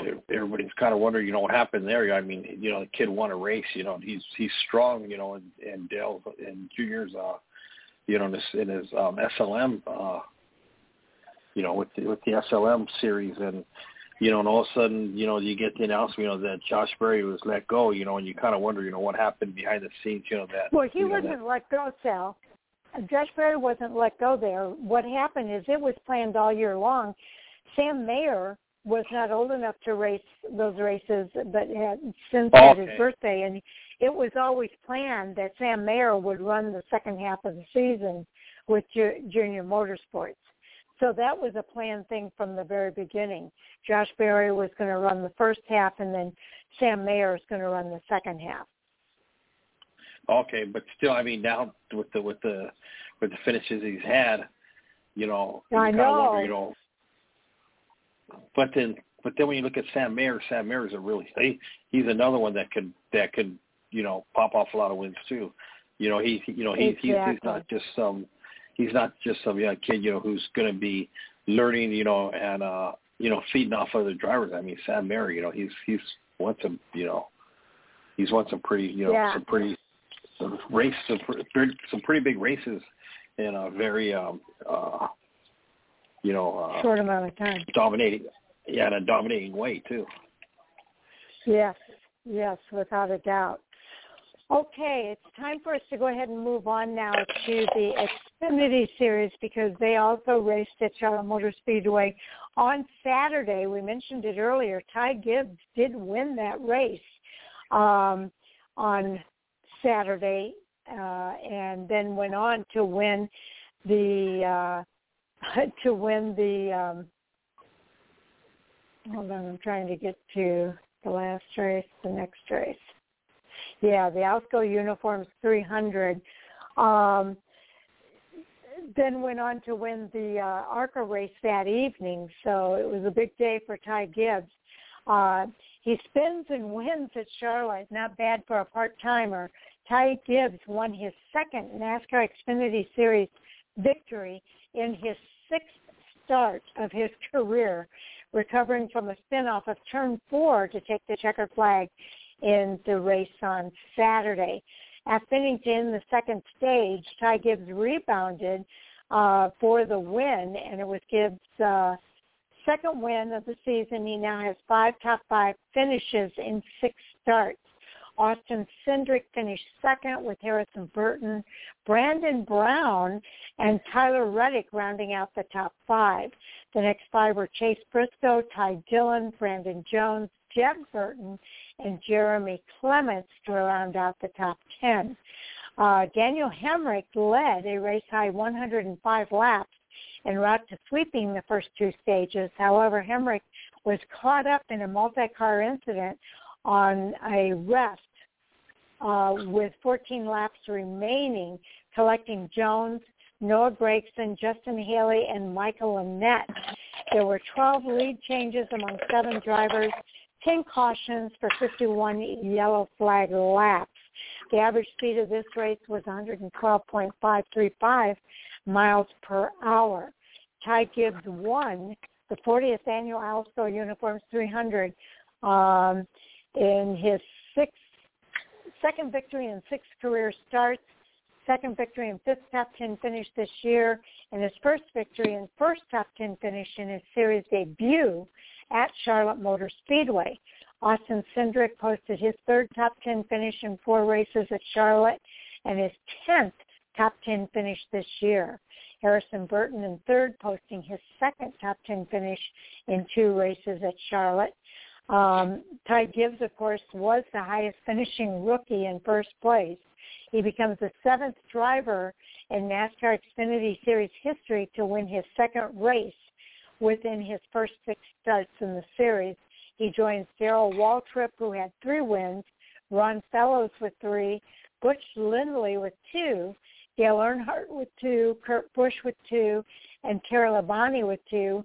And the third to do it in a single season along with Butch Lindley in 1982 and Dale Earnhardt in 1982. So uh, pretty amazing stats there for Ty Gibbs. Oh yeah, pretty amazing stats. And then uh, when you see this car on Saturday, he didn't have any sponsor stickers on it. It was just a 54 on the side and his and his name Ty Gibbs up on the you know up above the door, but you know no sponsor stickers whatsoever. You know, and and I mean everybody knows you know that it's of course it's sponsored by you know by by uh by his grandpa, but either way, you know you would think that he would have had some some sponsors on the car for you know for the season that he's been having so far. This I know, I know it's amazing, um, but I don't think I think if he keeps winning races, I don't think sponsorship's going to be a problem for him. Um, he he's been doing he's had quite the season in the Xfinity series as well as the season that he's been having in the ARCA Menard series. So um, the, I look for big things from Ty Gibson for many years to come. uh, without a doubt. Uh, let's go ahead and cover the uh, driver point standings here. Yeah, you know, and, and maybe he's taking the same route that uh, that uh, Sheldon Creed's taking in the Truck Series. You know, Sheldon Creed's grandpa, you know, told him, you know what, don't even don't even try to hustle a sponsor. Just focus, just focus on the driving. You know what? Yeah. You know, I'll, I'll you know, I'll I'll pay for it. You know what? And um, the only time that Sheldon had a sponsor was when um was when Marcus from um Camping World, you know, told the drivers, you know what, well, you know, I'll, yeah. I'll put your sticker on, you know, and if you win the race, you know, you get it like a a fifty thousand dollar bonus or something like that. And that was the only time that uh that Sheldon put a uh, sticker on the truck. But other than that, you know, his grandpa just basically told me, you know, just go out there and race and don't worry about the, you know, don't worry about the sponsorship money. Yeah, and unfortunately, so, not every driver has that luxury. But uh Sheldon is yeah. a good hard racer. Yeah. So anyways, getting into the points, we got um, Austin Cindric leading the points, uh, Harrison Burton in second, AJ Allmendinger in third, Daniel Hemric fourth, then Justin Allgaier fifth, and um, Jeb Burton rounds out the top six. Um, of course, Austin, Austin Cindric is still leading the series with three wins. AJ Allmendinger has one. Justin Allgaier has two. Jeb Burton has one. And then from six, we go down to Justin Haley, seventh, Jeremy Clements, eighth, Noah Gragson, ninth, Matt Snider, tenth, Brandon Jones, eleventh, and on the bubble is uh, Michael Annett with, uh, gosh, he's probably got, he has a pretty good lead over, uh, over Brandon Brown right now. Brandon Brown is, uh, 17 points, 17 points behind him in the, for the 12th spot for the, um, for the uh, to make the chase. Mhm. What's amazing then we is also that re- uh, Ty Gibbs has only six races, but he's got those yeah. two wins. He's below exactly. the cut line, and he's not running full But he's time. already in. Yeah. But but he But yeah. He's he, he's not in because with, he's got to race full time to be in, unless NASCAR gives him a waiver. Yeah, I, I, man, the way they're giving, the way they give waivers, I wouldn't doubt it. And then You know, Josh I Berry, mean- same thing. He's got one win, and he's below the cut line as well. Yeah. Yeah, but the way the way that ten giving out giving out waivers, just the same thing. Um, I'm pretty sure, and and and I and I keep checking, but I'm curious if Ty Gibbs is running is even though he's not running full time, if he can still get the Rookie of the Year um, honors. Oh yeah, I I think he deserves it. We'll see what happens. I mean, because the only Um, other and he's not full time. I mean, he's missed a he missed a race. He's going to miss a couple more races, but you know, when you talk about Ryan Vargas, you know, running for the for the Rookie of the Year honors, but he's going to miss one more race and possibly a few more races. From the article that was put out Mhm. by J Ski, talking with Johnny Davis, Johnny Davis is just to the. I mean, he said basically Johnny Davis said if if he was such a hardworking kid and such a nice kid, he goes, I'd have already let him go. Mm. You know, but you know, and and you know, and Brian, you know, when you know, beginning of the season, you know, saying he had a full time Xfinity ride, told everybody, and now that ride is in jeopardy. Oh, that's a shame. One of the things that I think fans should uh, keep their eye on as well, one of the reasons that Austin Cindric has the commanding lead that he has in the Xfinity Series is not just the three wins that he has, but he also has five stage wins, the most in the series. Uh, so that gives him extra playoff points as well. He's got a whopping 20 playoff points. Uh, the closest guy to him is Justin Allgaier in fifth place, uh, who has the two race wins and just one stage win uh, for 11 points. Uh, Daniel Hemric has five stage wins. That gives him five points uh, because uh, he doesn't have any race wins at this point. And Allmendinger has two stage wins uh, along with his one victory. That gives him seven playoff points. So those are the highest uh, playoff points uh, in the series. but that those that can make a huge difference for these guys from one position to the next. Just the playoff points that they can get. Oh yeah, we've we, we've seen that happen at in the cup level when when Mark Truex Jr. won all those couple of years ago when he won oh, a championship yeah. and he had all those playoff points and he was able to to advance to, to the next um to the next uh to the next round of playoffs because of all the points that he, all the points that he had collected. Exactly right. I think as the season as the regular season winds down, I think more and more of these drivers are going to be uh, competing hard for those playoff points uh, because of the difference it can make from the for them. And there, there's an article put out today. I didn't read it, but one of the one of the mom and pop, um, uh, I think it was Front Stretch, put out an article about uh, you know the how how the playoff points are hurting the the series. You know, if NASCAR's going to continue or if they're going to take them away. Uh, what what points are hurting the series? The playoff points.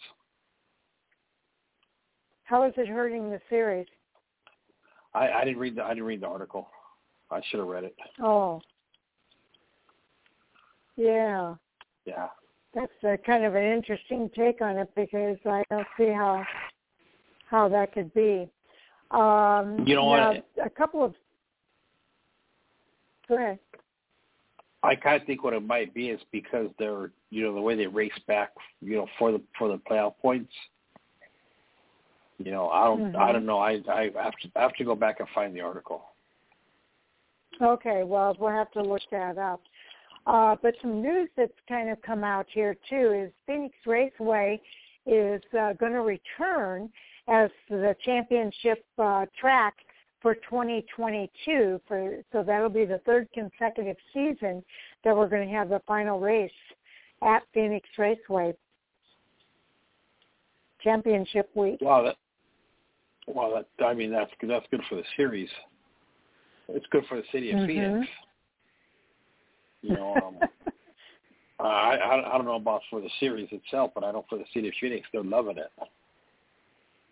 Yes, indeed.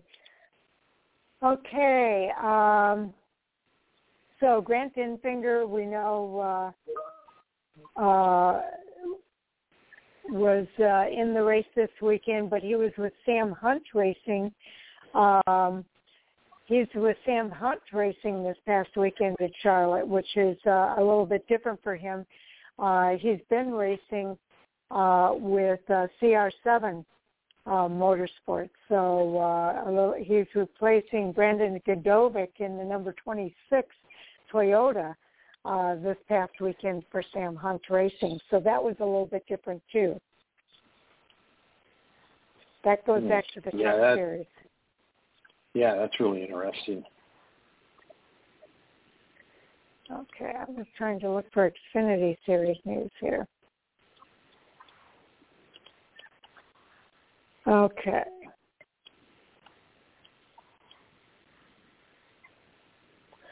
Okay, so uh, uh, anyway, there's a lot of really good things happening in the uh, uh, in the uh, Xfinity series, and so that's uh, pretty cool. Now, another uh, news story here. Josh Berry is going to run for Jordan Anderson Racing at Mid Ohio. So announced that 30-year-old Josh Berry of Hendersonville, Tennessee, will drive the team's number 31 Bomarito Automotive Group Chevrolet in the Xfinity Series race uh, at Mid Ohio Sports Car Course. So look for Josh Berry to be racing with Jordan Anderson Racing out at Mid Ohio. Oh, I'm sure he's not going to have any problems whatsoever getting a getting a ride for the rest of the season. Yeah, I don't think so either. I think uh, he's going to pretty much be the go-to guy um, in that series, so or in any of the series for that matter. Okay, let's go ahead and move on to the Cup Series. Um, the Cup Series also raced at Charlotte Motor Speedway this past weekend. Uh, and it was uh, an interesting race. Uh, Kyle Larson pretty much dominated. Uh, he delivers for Hendrick Motorsports their 269th victory at Charlotte uh, in pretty dominating fashion. Um, so right now, Hendrick Motorsports now has the most victories of any team in the Cup Series. So that's pretty cool that Kyle Larson was the driver to make that happen. Um, Larson's win was the eighth of his career and the second of the season, guaranteeing the driver of the number five Chevrolet a spot in the postseason playoffs. Uh, by the time he crossed the finish line at the end of the 400 laps, Larson held a 10.051 second lead over the runner-up and teammate Chase Elliott. Uh, Kyle Larson, um, the win is his second of the year, first at Charlotte Motor Speedway, and the eighth of his career. Chase Elliott finished in second, followed by Kyle Busch, William Byron, Alex Bowman, Austin Dillon, Denny Hamlin, Chris Buescher, Tyler Reddick, and Kevin Harvick rounding out the top 10. Again, Larson totally dominated the race, starting from the pole and leading seven different times for 327 laps. He also won the first and second as well as the third stage, and he pulled away over the final stage to win by over 10 seconds, as we mentioned earlier. 23 lead changes among 13 drivers, four cautions, and 26 yellow flag laps. Now, the average speed of this race, we've been, we said the truck race was about 112 miles per hour. So was the Xfinity race. The Cup race was 100.785 miles per hour, so a little bit faster for these guys. It was a 62nd annual Coca-Cola 600, and uh, again, it's second victory for Kyle Busch, the 10th top 10 finish this year for him. His first victory and fifth top 10 finish in 12 races at Charlotte. Chase Elliott in second posted his sixth top 10 finish in 10 races at Charlotte and his ninth uh, top 10 finish of this year. Kyle Busch in third, posting his 20th top 10 finish in 33 races at Charlotte Motor Speedway. Chase Briscoe, 23rd, was the highest finishing rookie. Again, Hendrick Motorsports has 269 NASCAR Cup Series victories, the series most for a single organization. So what an accomplishment for Hendrick Motorsports. Uh, it seems like they've got things turned around at that organization with a bunch of young drivers. Yeah, you know, and actually they almost went one, two, three, four again, but Kyle Busch would have yeah. spoiled the party. I mean, they were Kyle Busch. I mean, actually, um, uh, uh, Alex Bowman was was was trying was trying, you know, to get in there, you know, behind Kyle, but that um Bowman just didn't have it. And Kyle just, um, you know, went up there, you know, and uh, ended up, you know, finishing up in front of William Byron. And actually, William Byron was my pick from a Chevy mm-hmm. standpoint to win this race. He looked he, he looked really tough. He looked good, even though even though Kyle was Kyle was doing his thing. But um, you know, uh, William Byron. I mean, he he was. I mean, he was right there. You know, you know, pounding on his door, but just could never could never seal the deal. Mhm. Uh, William Byron has had some really uh, good uh, runs this year. I believe. Uh, let's look at the series point standings. I think he's, I think he's pretty high up there. Yeah, he is. He's uh. Let me see where's he at. Byron he's is third. He's actually tied with Kyle Larson, but Kyle Larson has more wins.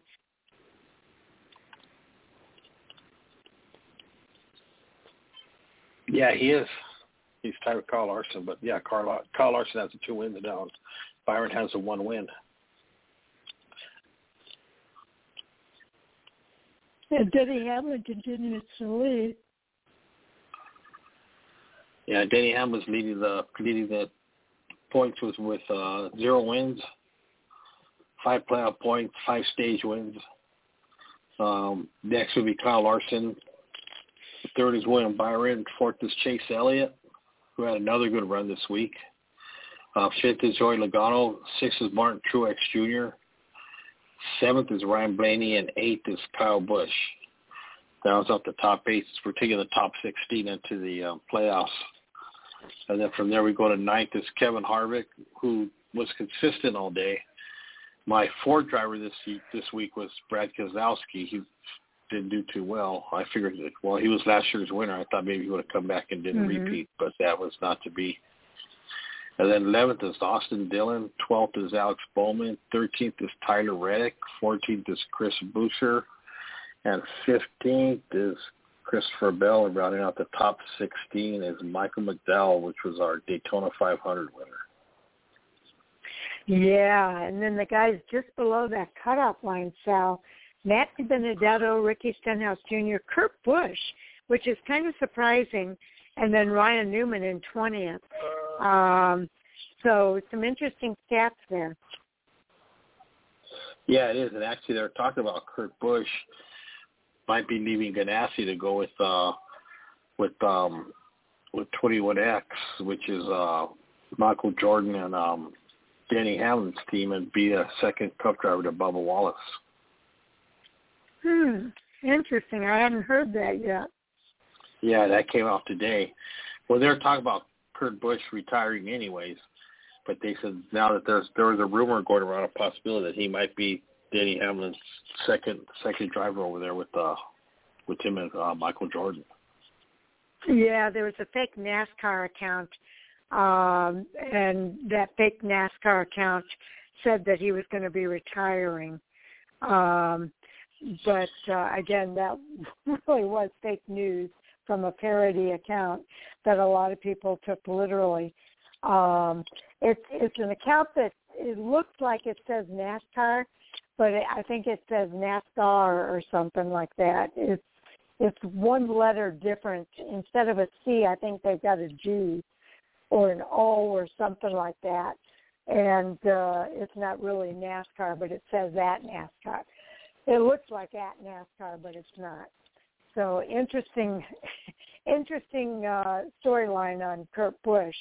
Uh, so uh, I just want to warn everybody when you're looking at some of these news stories that are coming out on Twitter, look at who the source is very, very closely because there's a lot of parody accounts out there that put out some things uh, and it looks like it's the real deal until you look a little bit closer and you notice that the C is actually an O in NASCAR.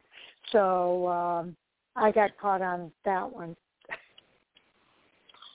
Yeah, you know, I I try to I try not to play too much on on any of that. you know, um, you know, Kurt's been around a long time, and when I heard he was leaving, I kind of thought that, you know, I kind of felt there wasn't a permanent thing. You know, there was kind of more of a, you know, changing of the guard thing. But then I, I don't see why Kurt would want to leave um, Ganassi Racing anyways, because Chip has given him so much to work with. You know, but but I know sitting 19th in points isn't actually Kurt's cup of tea. Mhm. Yeah, I'm sure that he wants to uh, do better than that and he's certainly capable. He didn't forget how to drive or anything. He's certainly capable of doing better than that as well. So we just it'll be interesting to see what happens and if uh, he does make a change at the end of this season um, and and where he goes to. Uh, was that a confirmed deal for him going to 23XI, Sal? That that wasn't confirmed. It was just something that was thrown out there. Oh, so okay. I figured I would toss it out there. I figured someone tossed it oh, my way, I'll toss. I'll keep kind of like they toss it to me. I'll just toss it and see see where it ends up. You know, it could be true, exactly. it could not be true, but but as far as um as far as it being confirmed, no, it wasn't. It was never confirmed. Okay. Now, and, and, and, and I think we're I think we're still. Yeah, I, I think we're still kind of. I think we're still kind of too early in the season, you know, for them to be confirming you know. Yes. You know, rumors like that. I, you know, I so. would agree. Playoff points are also interesting to look at here in the Cup Series, Sal, because Kyle Larson has the most. He has nine stage wins, and two victories to give him 19 playoff points. But right behind him is Martin Truex Jr. with three race wins and three stage wins. Uh, the nine stage wins, by the way, is the most of any other driver in the series. Uh, the closest one to him is Denny Hamlin with five stage wins, but Denny doesn't have the uh, race wins to go with those stage wins, uh, so he only has five playoff points. Uh, after Martin Truex with 18 playoff points is Alex Bowman, who has the two wins, giving him 10 uh, playoff points. So uh, some interesting uh, things there with regard to the playoff points and how it's playing into the series point standings. It's really helping. Yeah, it, uh, in some cases. Oh yeah, it is. And you look at Kyle Busch only has one one race win, two stage yeah. wins that have seven playoff points. But um, Kyle Larson and and uh, and Mark Truex Jr. again, you know, is is you know playing the percentages, you know, and taking advantage of the playoff points. And and you know we've seen you know since they started having the playoff points that Martin Truex Jr. is always the one that's always jumped in there and you know taken control. You know when it came to the you know to the points, you know, when it comes to the playoffs and. Um, you know, I'm sure by the end of the season he'll have close to 30. You know, we know he'll have 25, 26, he, but possibly closer to 30, depending if he can win, pick up a few more wins, because he's Yeah. he's one of them that's always racing. He's always racing for the. He's always racing Playoff for the stage wins, for the playoff points. Yeah, Mhm. he's already in. Yep. Like they say, he's already in. So now it's, you know, now let's see how many points we can pick up. You know, to help us. You know, towards towards uh, Exactly. you know, towards another championship. Now you're out there in the San Francisco area, so there's a chance you might make it out to Sonoma this weekend, right, Sal? No, Oh, No okay. Chance. I, I'm no yeah, chance. no chance. No chance. Oh, okay. I was hoping maybe you'd be able to make it out there this weekend. Um, yeah, if, but, if I'd have uh, known, and, and, and things would have happened differently, but I didn't know I was going to be out here, and and and then, uh, like I said, um, without having Donna Brandon there no more, it's kind of hard just to make a call, you know, and say, hey, Donna, you know what, I need a, you know, we need to get in, you know, mhm. so you know, I I don't I don't know who's at the track, and then like I said, they did the Zoom meeting today, so I would I would have had to have been part of that Zoom meeting. Right. Okay. Okay. Well, there's always next year, Sal. we have to Oh keep yeah, it in oh yeah. mind. Ne- next year, oh yeah, next year is going to be a full schedule because when we got the last race at um at Auto Club before they converted into a half mile. Next Oh, okay. That's right. They're going to be changed. That's going to be amazing. They're converting from a two-mile track to a half-mile track. So pretty Yeah, within a year. interesting. within a Within year. a year. Yeah. So next next Monday we do have Joe Graf Jr. on tap. Uh, he had to reschedule. He had an injury and was not able to be on with us last month. But we did reschedule him for next Monday night. So uh, look for Joe Graf Jr. to be on the show uh, this coming Monday. Okay, so let's see how that one goes. Or it's either Joe Graf or Chris Knight, one of the two. So one of the two will be on probably. Yeah. Uh, One of the two. So so Joe- far so far so far the over under is on Chris Knight. well, we'll see how it goes. It's been fun having Chris on too. Um, oh yeah, it has. but I you hope know, you have- and Joe's just busy. You know, he's just a busy And guy. Joe's just a busy guy. You're right. You're right. yeah. So, um, okay. So I just got a note from Jay. I know you can't do the show next week, and Jay says that he can. So uh, look for Joe, Okay. Jay to be the co-host for next Monday night here on Fan4Racing Awesome. Radio. So, uh, so you know that now as well. So with that, Sal, we're going to say goodbye and thanks for all you do. We appreciate you, and I'm glad you're able to be on the show tonight. Yeah, so am I. I'm glad I was able to make it. Like I said, you know, it, you know, if I can't, I'm going to do it. It's just, you know, these, you know, these last minute things, you know, that come up, you know, and, you know, and, know. and, you know, it's, working out here, you know, it's tough because you know I'm in a hotel room. I'm not at home. You know, where I, you know, have the luxury of, you know, sitting in a mm-hmm. comfortable chair instead of instead of a instead of a feel like I'm sitting in a on a piece of cardboard right now. well, we're just you're all done now, so uh you'll be able yeah. to get up and stretch out a little bit and give Sandy the seat Oh yeah. That's what I'm going to do. Okay. Well, take care, Sal, and again, safe travels to you. Okay, thanks, and everyone have a good night, and uh, you guys stay safe and wear your mask and get your shot and do whatever you have to do to prevent COVID from spreading and and uh, keep short track racing alive. Yes, indeed. Uh, I really had fun talking with Patrick today about racing out yeah, there at uh, The Dale. Yeah, it was. It was, it was really good. All right. Good night, everyone. Talk later. Mm, good Bye, night, Cal. All right, it is the top of the hour, one minute past, and so uh, we are past due for our NASCAR Hot Topic Sound Off. And uh, joining us tonight uh, is, I believe, uh, Jay Huseman. Welcome to the show, Jay. All right. Well, I am here. Yes. Oh, okay. I just wanted to make sure that was you. And then also we have Michael Orzel with us tonight. Well, I'm here as well, so I'm going to have to say hello. okay. And uh, I just got notice from Owen that Owen's not able to be on tonight. I, uh, I know Andy wasn't going to be on, so I asked Owen uh, kind of last minute if he could be on. Uh, and I can send a message to Tommy, but it's kind of pretty last minute for him to be getting that now. Um, but I think we can manage it with the three of us, right? Well, as long as you can put well, up I'm with sure the two we... of us bickering back and forth.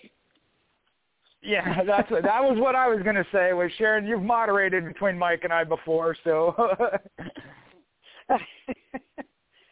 okay, so Jay, why don't we start with you for the hot topics tonight? Why don't you kick us off? All right. Well, I know I had a couple in my head, but I'm going to go to if I can pull this up without blowing up my phone um, that we had on the list. First one I want to start with is one I put up of uh, Kurt Busch possibly to the 23XI team in the event they start a second team, which there's a lot of talk now about them having a second team. Now it seems to be more focused on who might drive it. And we had a lot of discussion about that, but Kurt Busch was not in that discussion amongst us anyway. So curious what everybody thought about that. Okay. Denny was asked about the team's plan. Okay. And did he mention Kurt Busch? Or that one it did not specifically. It just said he, w- yeah, he was one that was a, a possibility. He's in a contract year with Ganassi, and whether or not they they needed a veteran driver to pair up with uh, with Bubba Wallace. Okay. Okay, so uh, I guess the question was given him: Do you feel you need a second driver with more experience? Uh, and Denny Hamlin said, I don't know. I think that I'm teammates with Bubba Wallace, so he's already got that. I don't think that we necessarily have to have that because he's got me, Martin Truex, Kyle Busch that work very hard and very close with him. We're in the same meetings, and I don't know if there's a benefit or a detriment either way, but certainly I looked uh, at a lot of different things when it comes to who a prospective person could be. And then the Athletic reported uh, the team will add a second car, and Kurt Busch is the leading candidate to drive it uh, because of the contract year with Chip Ganassi. Okay, so Mike, what are your thoughts? Well, there's a lot going on here. There's, you know, there's, there's quite a few different pieces to unpack on this. Uh, first and foremost is the, the 23XI second car. Um, I wouldn't say it's a foregone conclusion, but it's, it seems like it's almost like a wink, wink, nudge, nudge now when Denny's talking about it. Of I can't say we're going to have a second car yet, but wink, wink, nudge, nudge. Here comes our second car, kind of a deal. So Mm-hmm. Everyone is pretty much they're they're they've already got the second 23XI car written into their 2022 scorecards. It's just a matter of what name they put next to that car, and that's where the speculation is turning. Uh, I agree with Jake. Kurt Busch was not on, at least not on my radar, and it, it didn't seem like he was on anybody else's radar. An interesting development with Kurt Busch last week. There was a fake NASCAR account on Twitter that posted. You know, they're they're, they're impersonating the, the official NASCAR account and they posted a breaking news, Kurt Busch is going to retire at the end of the season, blah, blah, blah, uh, just trolling people. Well, Kurt Busch replied to this. And if you've seen the movie The Wolf of Wall Street, there's a scene in it with Leonardo DiCaprio. He's about to go down from the SEC. They want him fired and everything. And he's got all his people there. And he, you know, he gets the microphone and it starts out real quiet. I'm not leaving. I'm not leaving. I'm not leaving. Like, like screaming and, and hyping up the crowd. Well, Kurt Busch uh, he he superimposed his own face on there, so now it's Kurt Busch saying he's not leaving.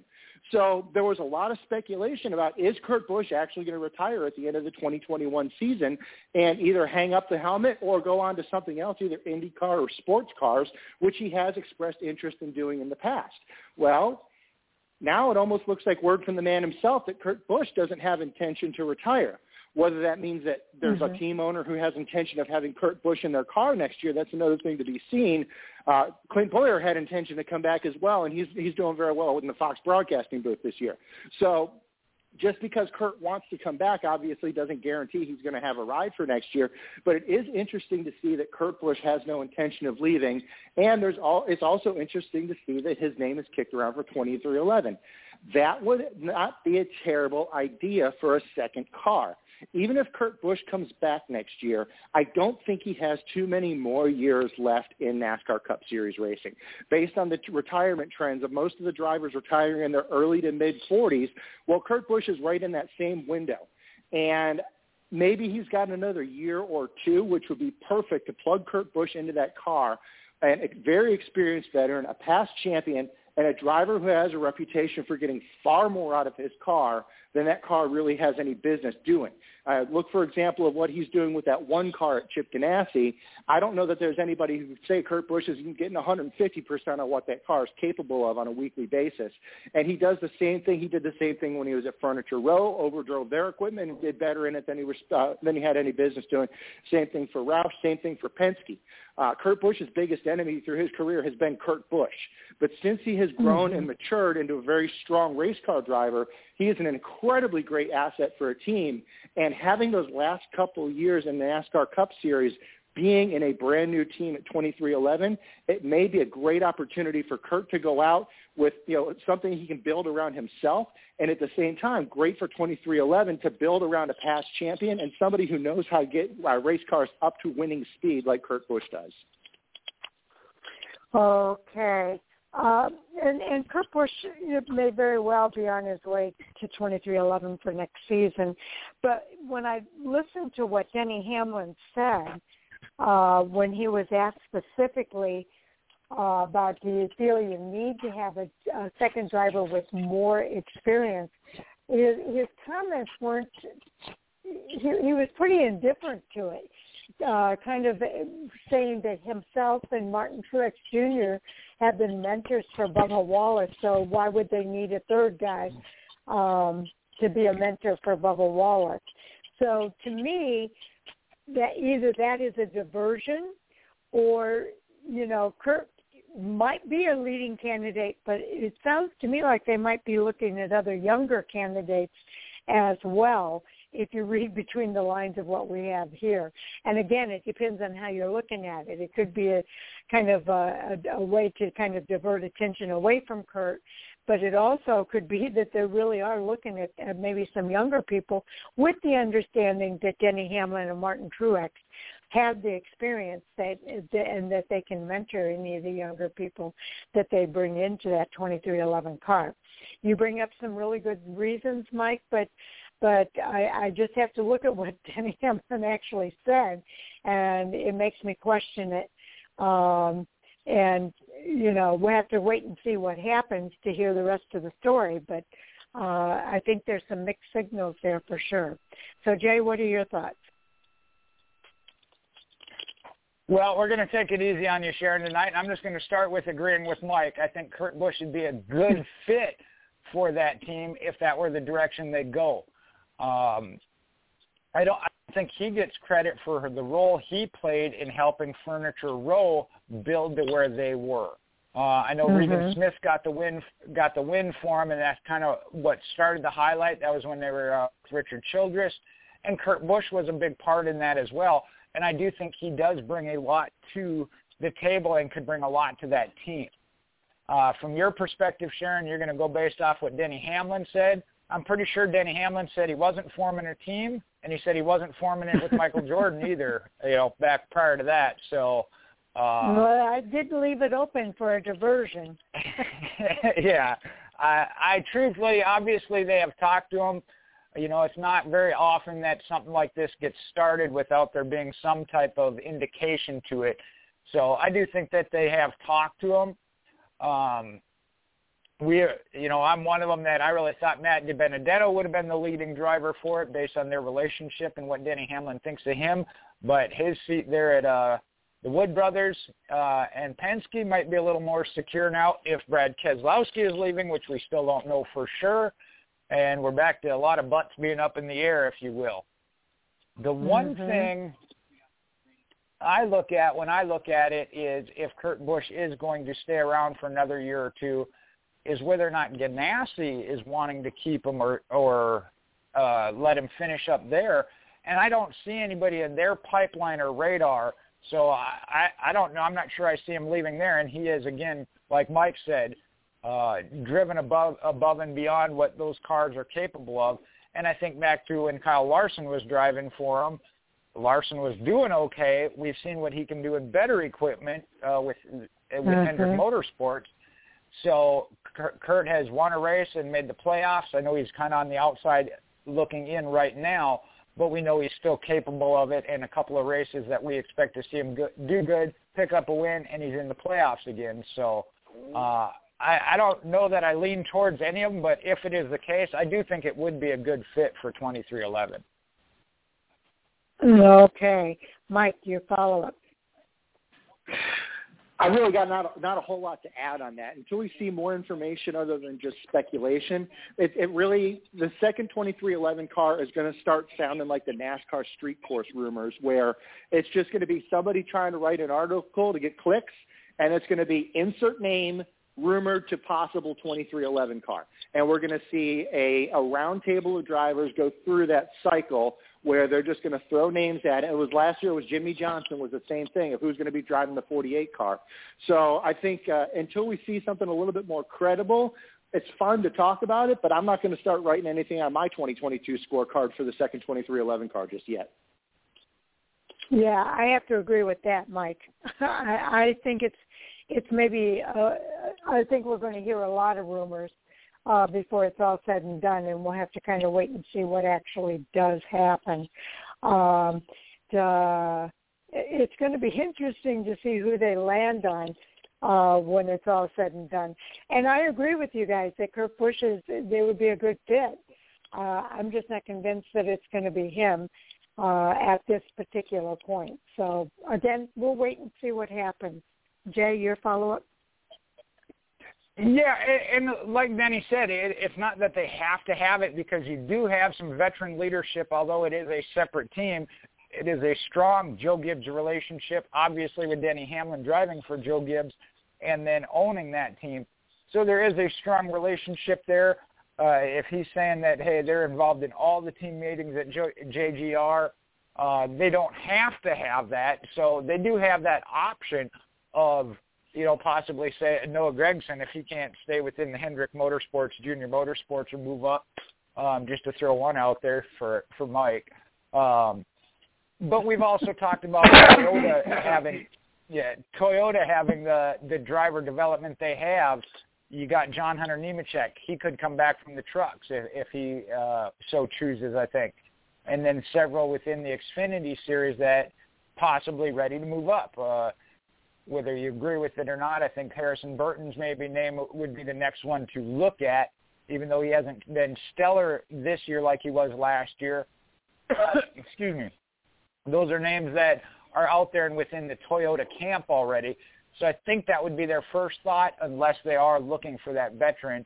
You also got then possibly Ryan Newman, which again is up in the air because nobody has confirmed anything yet at this point. Is that another butt up in the air? Yeah, we got to put Ryan Newman's butt up in the air now. okay. Uh, Mike, what's our next topic? Well, in case anybody thought that Marcus Lemonis had done enough in NASCAR, uh, it was announced today that the SRX series, which, uh, if you're not familiar, is Tony Stewart and Ray Evernham's new venture, due to start later this month. Um, the SRX series will now be entitlement sponsored by Camping World. So it's going to be the Camping World SRX series. Wow. Okay, Jay, your thoughts about that?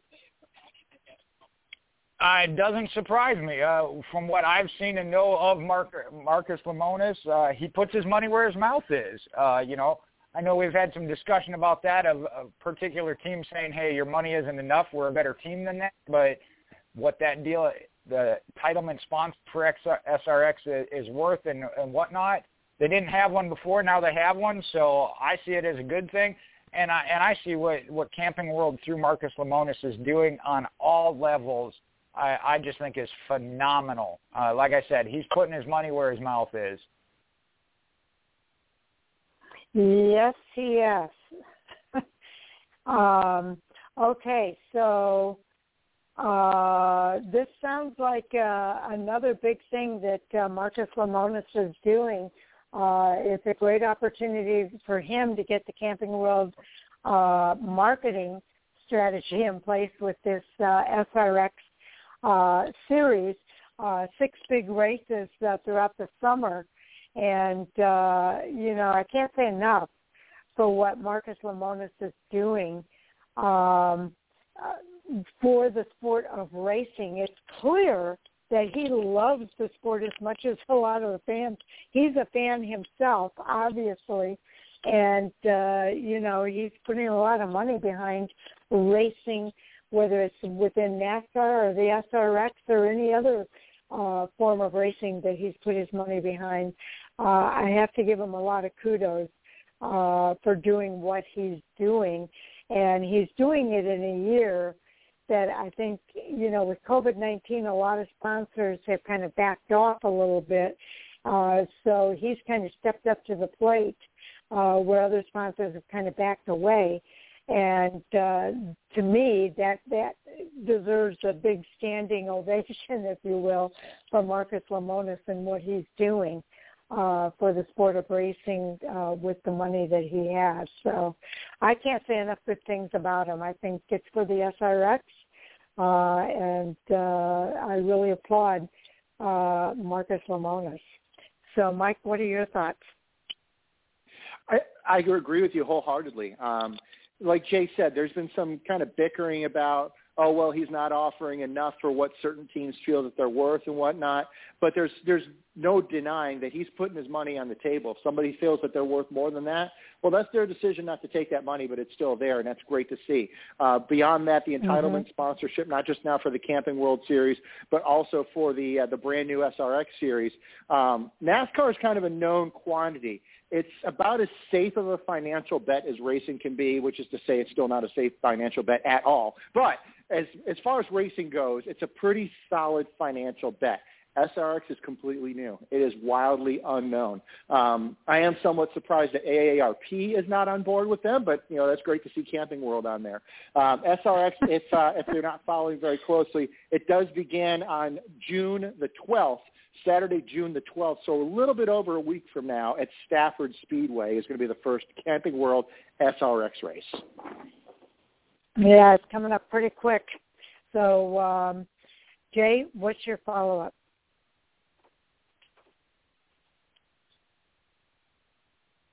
Are you on mute? Yep, I was trying to get it unmuted there. Uh, that was to uh, contain my uh, laughter there with Mike's sponsor plug, if you will. Uh, we know your viewpoint on that. I I just like what Marcus is doing, and it's not about he is saying it's the truck series. Yeah, he put some money into the truck teams, the title sponsor there, but he has sponsored guys for Xfinity and Cup, mm-hmm. as well as at any track. Is not uh, restricting it to locations uh, that are prime for him. And now with this SRX, uh, so like I said, Mike Mike said it, or, or maybe Sharon did. Um, just his love for racing, and he's not being selective. They're being selective in response to him, uh, you know. And I respect that. I understand that. But like Mike said, that's their decision. Then he is putting money out there, whether it be you know fifteen hundred dollars or fifteen thousand dollars, whatever it be. Uh, he's putting it out there. That up to them whether they take it or how they go about it and I, I do think it is a good match. Uh, the publicity that, and I, I say I don't like the word publicity because it's not a publicity stunt. You know, he is he is just backing it up in all forms of racing. So I, I applaud it, like you said, Sharon. Yeah, I don't have much really to add to it. I just think what he's doing is is a wonderful thing.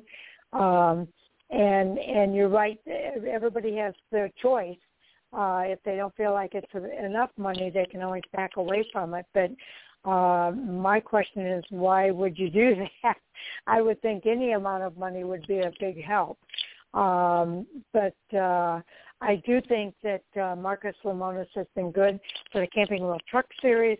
Uh, he'll be good for the SRX, and uh, yeah, there is a little bit of a risk there. Uh, but having a name like Camping World Truck, or having a name like Camping World, as a title sponsor uh, is going to help the SRX get the attention uh, that they want for these first six races for the summer series. So it's all good. Uh, Mike, your final thoughts. Well, I'm not paid by anybody, um, or at least not anybody who uh, who pays me to, to plug them for racing stuff. Um, so I'm, I'm not going to necessarily plug anybody, but at the same time, as a fan, I try really hard to support the businesses that support our sport, and I would encourage anyone mm-hmm. else to do so. So not just Camping World, but any any brand or whatnot that you see on a race car, if you can, try and support them, and that does go for Camping World as well. If you're out there trying to uh, trying to purchase a new RV or parts for your RV, um, give back a little bit and support the guys who support our sport. Yeah, that's a good point, Mike. Okay, Jay, we're back to you for the next topic. All right, we'll scroll up the list here. Oh, this is one. Uh, Mike brought it up in, in the uh, in the chat here. Uh, Ty Gibbs flat out exposing how weak the Xfinity field has been for the past few years. So you might have to moderate on this one, Sharon. Yeah, I've kind of been doing that. Um, okay, so Mike, your first step. Go ahead and give your thoughts there. Well, I mean, the numbers speak for themselves. Ty Gibbs has won a full one third of the races, two out of six that he's raced in the Xfinity Series, and I believe he's only had one finish outside of the top ten in those six races, and that was one that he got caught up. I believe is a uh, either an accident or a mechanical failure, something that he really didn't have uh, a direct part in. He's beaten Xfinity Series champions from previous years. This past weekend, he beat Chase Briscoe and Tyler Reddick heads up on the racetrack and did it in a pretty convincing fashion. Um, I think it's, it, it goes without saying that obviously a, a sample size as small as six isn't a definitive thing, but when you come in and you win two out of your first six races in the number two series in stock car auto racing, that says something for your talent level he hasn't taken the years to mature and find his way. Obviously, he's in some great equipment in the, in the Xfinity Series with what Joe Gibbs is providing him, but at the same time, equipment can only take you so far. And his talent level has produced two out of six races in victory lane so far this year, and I wouldn't be surprised to see him in victory lane a couple more times by the time the year's over. Yeah, I think there's no doubt that Ty Gibbs is a talented kid. Uh, there's a lot of the ARCA races that he's absolutely dominated. Um, the the thing is, is that, and I love the ARCA Menard series, the East, the West, uh, but I would have to say that this is not one of their more competitive years. You've got a couple of drivers that are, especially in the ARCA Menard series, uh, that are really going to be battling it out. Um, and and so I I don't know that that's a good indicator that uh, he's dominating as as much as he is dominating there. Um, but in the Xfinity series, I think the big question that came up in the Xfinity series and with his win there, and by the way, Ty Gibbs profusely uh, apologized uh, for Chase, the situation with Chase Briscoe uh, when he he kind of hit that rear corner panel, and we all know what happens when you hit the rear corner panel in a turn. The air pushes the car and turns it. Um, he said that wasn't his intention. He was very sorry that it happened, uh, and he wanted to race him for the win. Uh, so, uh, but there are there, was some co- conversation about uh, you know him using that air to his advantage um, and and uh, to get that victory. I don't think he did it intentionally. Uh, but it, it seems more like a rookie mistake to me looking at it now than him intentionally doing that and using that air to push him. But I I do think that Ty Gibbs is a very talented guy. Uh, I think it puts more uh, exposure on a driver like Noah Gragson uh, than anybody else in the Xfinity Series. Noah's been there what two or three years now and uh, has not done what Ty Gibbs is able to do, uh, and and kind of, uh, you know, had the falling out with uh, Kyle Busch Motorsports. Uh, so just even from a perspective of uh, uh, personal relationships, or uh, what's the word I'm looking for, uh, just interaction personal interaction, he's he's head over heels over some of the other older drivers that are still trying to make it in the Xfinity series. So I understand what you're saying there, um, but I think we have to kind of, um, uh, you know, see what happens for the rest of the season. To, to you know, six. He's got what? How many starts in the uh, Xfinity series? I think uh, six it's far less. I, six total starts, and he's got two wins and six total starts in the Xfinity Series. That's pretty phenomenal. And uh, I think out of those six starts, only one of those uh, has been uh, a not so good race. All the rest of them have been really good. And excuse me if I'm getting some of these stats mixed up with the ARCA Menard series. We just reviewed uh, the ARCA Menard series and the Xfinity series, and there were a lot of interesting stats there. So I might be getting it kind of crossed over here. But uh, Ty is a, a really talented guy, no doubt about it. So Jay, let's hear what your thoughts are. Yeah, from the aspect of Ty Gibbs as a driver himself and the position he's in, uh, doing a great job with those starts he's been given. But just as with anything else, and I'm going to try to be uh, like the rest of the group oh, here and use a I big word. I got to interrupt you. Okay, go ahead. Yep. I'm sorry, Jay. Um, we're at that time of the night that if we have any new listeners, I like to alert you that we are going to be going off the air at exactly 10:30 p.m. Eastern time here. That means you'll hear us going off air as we're talking mid-sentence. Uh, but do know that we do continue to record the rest of that conversation and it becomes available as part of our podcast uh, bonus overtime material. So what will happen is I'll go out on Twitter as soon as we can finish with our conversation uh, so that you know that the podcast is available. Then you can fast forward to that two-hour mark uh, in order to hear the rest of the conversation. Again, just want to make it any surprises to anybody when we go off the air mid-sentence. So Jay, go ahead and finish your thought there, and I apologize for the interruption.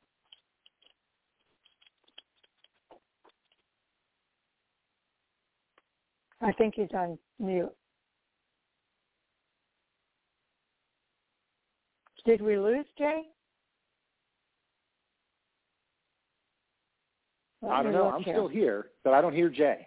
Jay dropped. I hope he gets back on before before 10 seconds because if he doesn't, he's not going to be able to get back in. Okay, um, I don't know what happened, but uh, yeah, he's not going to be able to get back in, so it's just going to be me and you, uh, Mike. So what are your well, thoughts? here we go. um, so I know I know you're going to disagree with me on this, but I said it on Saturday, and I'm staying very strongly with it. I still feel that Ty Gibbs did absolutely nothing wrong, and I get that he apologized as soon as he got out of the car, but immediately after he finished that interview, he had two Cup Series champions in the booth in Joey Logano and Kevin Harvick said he did nothing wrong. Brad Keselowski, another Cup Series champion in the studio, said he did nothing wrong. Chad Knaus, a seven-time Cup Series crew chief champion, said he did nothing wrong. And I wholeheartedly agree with all those champions in the same way. Yes, he used the air to get Chase Briscoe's car loose, but at the same time, that's a move that's used a lot of times. Sometimes it goes wrong, but a lot of times you don't even notice what's happening because the other guy up uh, up top gets a little bit loose. He lifts out of it. He saves the car. Probably loses the position because that's a normal way that drivers can affect the pass on the racetrack. Like you said, sometimes it goes wrong. Sometimes it causes a big wreck. It's unfortunate when it does, but that doesn't mean it's not a legitimate way to move your position forward if you're trying to do so racing in the last 20 laps for a win in what you're trying to audition for eventually, hopefully a Cup Series ride in a limited opportunity in great equipment. Which, yes, I understand that Ty Gibbs has family ties, but he, even a guy like Ty Gibbs is only going to get limited opportunities to showcase his ability in Joe Gibbs Racing level equipment. And if he didn't perform at the level that he needs to perform in that equipment, Somebody else is going to get that opportunity. So you can't blame Ty Gibbs for trying to take advantage of that opportunity and win races. Even Chase Briscoe in his interview, he didn't point any fingers at Ty Gibbs and say he did anything wrong. He chalked it up as a racing deal, both in his TV interviews as well as a post that he made on Reddit that evening. It was more or less the same thing of, I didn't do anything wrong. We were racing for the win. I lost the car. I forget exactly what Chase said, but it was to, pretty much to that effect. So no, I don't think that Ty Gibbs made a rookie mistake or anything along those lines. I think Ty Gibbs made a pass and won the race. Yeah, I am going to disagree with you because those same guys that you're talking about, and I'm going to say Brad Keselowski in particular, um, would complain if it happened to him because everybody, everybody knows that when you make that move in a corner – on the rear corner panel of the car, you're going to spin that car. And then it, there's no avoiding it.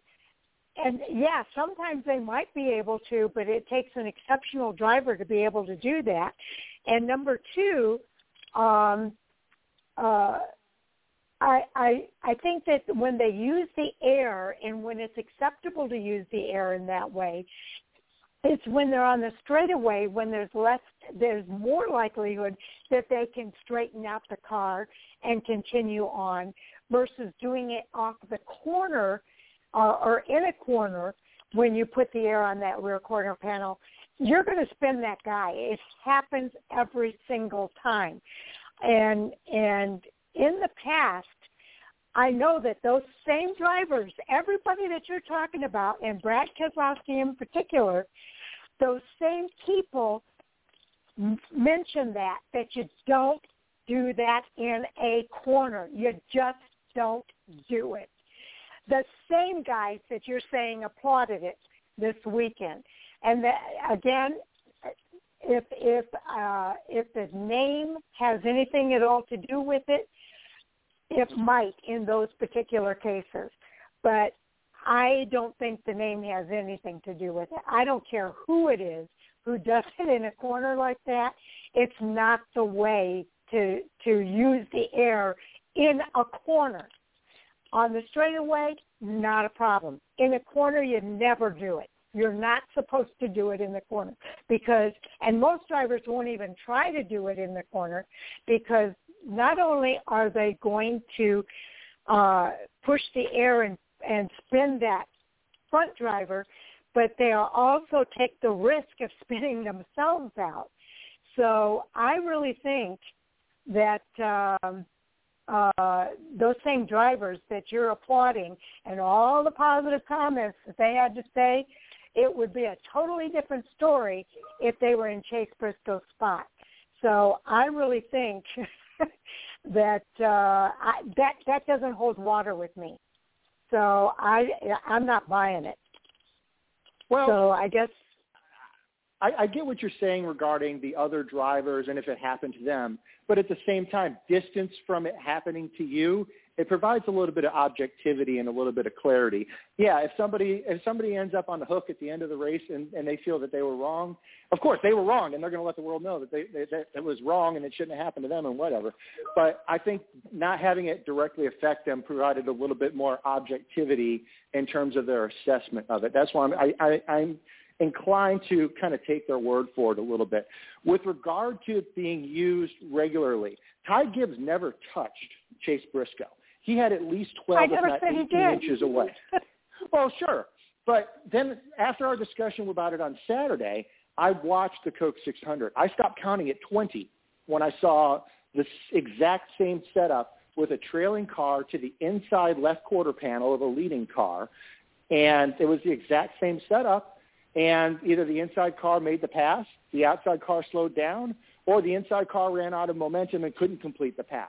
It happened frequently during that race, and nobody happened to lose the car. But it's not like it's some unusual thing that only happens every once in a while, and whenever it does, it causes an accident.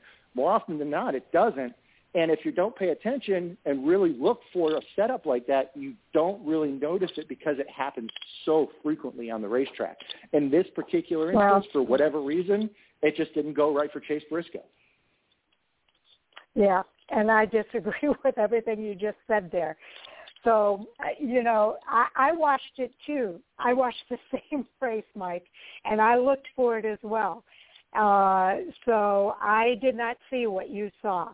But uh, to go with what uh, Jay Hughesman is saying here uh, on the thing, he says Gibbs and that team firing on all eight cylinders right now. So is Josh Berry and another part-time ride. It's cyclical. Uh, Gragson and Harrison Burton just aren't doing what we expected them to do, and I would agree with that as well. Um, and I would, yeah, Gragson, he did throw Gragson in there. Uh, it says, I don't see an issue with the series. I think in the next year or two, we're going to see what we had the past few years, multiple drivers ready for Cup and still have a solid veteran driver teams going head to head. So that those are comments from Jay Huseman that I wanted to make sure that we also included. Um, so we just have to agree to disagree on, on the other part there, and uh, we'll go ahead and move on to the next hot topic. Did you have another hot well, topic? Fair. Well, that's what I was going to ask. If you, you haven't been, uh, you haven't brought one up yet this evening. If you want to do one, or if not, I can grab another one off of uh, off the list here. Um, I usually let you guys uh, pull them off here. Uh, let's see.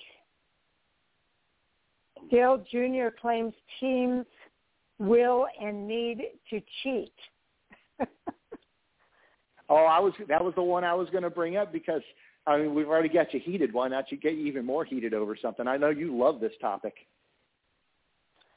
Well, yeah, I I I think that I watch racing to watch drivers uh not cheat and to do it legitimately. Uh, and I don't want to crown a champion who cheated to get there. I really don't. Uh, and that's just the way I look at it. Um, I think that uh, to me, cheating is an indication of a lack of confidence in what you have in your ability. So if you have to cheat in order to t- get a competitive advantage, uh, then something within the mentality of that team is saying uh, that we don't think we can do it otherwise. So we've got to kind of look for an, an advantage in some other way to have a, a competitive advantage over our competitors. Uh, and that other way is to do it by uh, going outside of the, the rules. So I understand Dale Jr. saying it, uh, and I, I get where he's coming from. I just don't happen to agree with that's the way to do it. I don't think that we should be teaching our children uh, that that's the way you do things. Uh, and I don't agree uh, that the role models of this sport um, should be projecting that kind of mentality. Uh, and I think it's a lot of what's wrong with our country right now is a lot of people think that, gee, it's okay uh, to not do things the right way anymore. Um, everybody else does it, so I'm going to do it too. I, I just don't agree with it, and I maybe I'm old school in that way, but uh, I think that you should rely on your talent and not some um, some competitive edge that goes outside of the boundaries. So, Mike, your thoughts? Well, I get what you're saying, and I wouldn't say I necessarily disagree with you, but at the same time, cheating or trying to work your way around the rules, it's almost like a sport within a sport. And it has been a part of racing long since before NASCAR was a thing. You know, ever since two guys got two buggies together and they decided they were going to write a rule book, you know, there's just two guys who wrote a rule book between each other and they both decided how they were going to beat the rule book. And that's just part of racing. And you you you don't really get as much of an appreciation for it watching it on TV.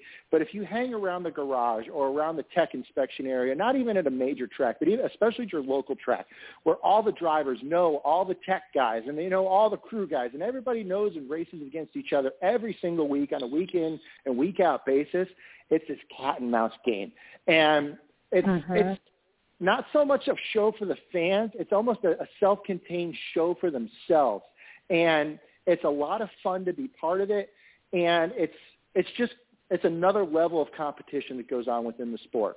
And at the highest levels at NASCAR, it's always been a part of this of it as well. I, Junior Johnson and Smokey Yunick are two of the most legendary names in the sport, and they're also two of the most legendary cheaters in the history of the sport. Well documented, and I don't know if I want to go so far as to say it's celebrated, but it's it's certainly an, acknowledged in official capacity. If you go to the NASCAR Hall of Fame in Charlotte, one of the most fascinating things that they've got on display there is they've got an entire section dedicated to cheating within the sport. And I found it fascinating because I do a lot of, of car work and mechanic stuff. So they've got an example of a legal part uh, whether it's a piece of roll bar or a brake caliper or something like that. And right next to it is a confiscated example that they took from some race team at some point in the past where this team was trying to pull some shenanigans with whatever that part happened to be. And it's fascinating to see the creativity that goes into either doing something illegally and trying to conceal it so you don't get caught, or even more ingenious is kind of the Ray Evernham Tyrannosaur car where you know the exact edge of the rule book and you build a car right to that exact razor's edge of the rule book. And that's just part of racing. And I really like it.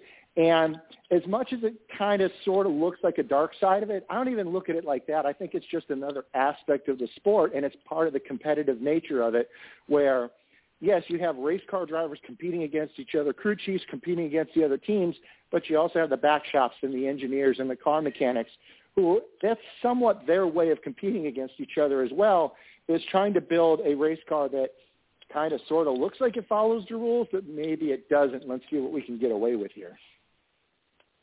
No, I get it. I get where they're coming from, and I get that it's become uh, a sport of its own, um, and it's part of the the history of NASCAR. But I just think that uh, as people, we should rise above that. Um, and I just think that as people that have integrity, we should rise above that. Um, I just think it's the wrong message. It's the wrong messaging uh, for our future generation, and uh, I think that we're seeing kind of the the fruit of wrong messaging and how it uh, uh, can affect us as a country. So I, just think that uh, we should be better than that. And with the brilliant minds that are involved in these games that you're talking about, I still don't understand if you can be that nth of a degree outside of the line, why can't your brilliant mind find a way to be that nth of a degree to be inside the line? Um, brilliant minds should be able to do this and and uh, they're not. They're they're pushing it. Now I understand that by pushing it, you come up with you innovate and you come up with new things but i think that there should be an arena to innovate and not impact the racing in a way that is uh, giving you a competitive advantage over the others. To me, it's a disrespect uh, to your fellow competitors uh, that you think you're better than everybody else and you can go out there and and kind of get by with something uh, over everybody else. Uh, I think it's a disrespect to yourself uh, because you're telling people that you don't have confidence in what you're doing, and so you've got to find a way to to do it outside of those boundaries. Um, so I don't think it speaks well to the sport, and uh, to to tout it as something that is to be honored and cherished and celebrated as part of our history and all of that, I think is absolutely the wrong messaging. Um, and and it, I, it just doesn't sit well with me. Uh, I understand where people come from with it.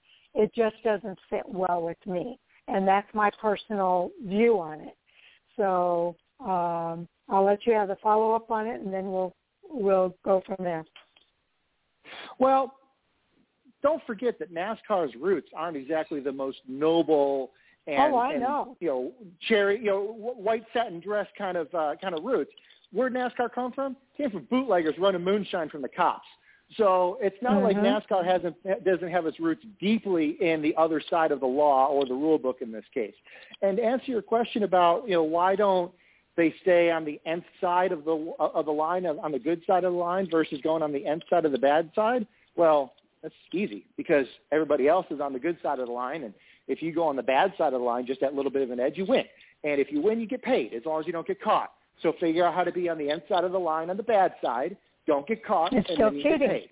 And, and it's it's still cheating, but the, they don't write that at the bottom of the trophy or in the memo line on the check. So if you can get away with it, you win. And that's just what it comes down to.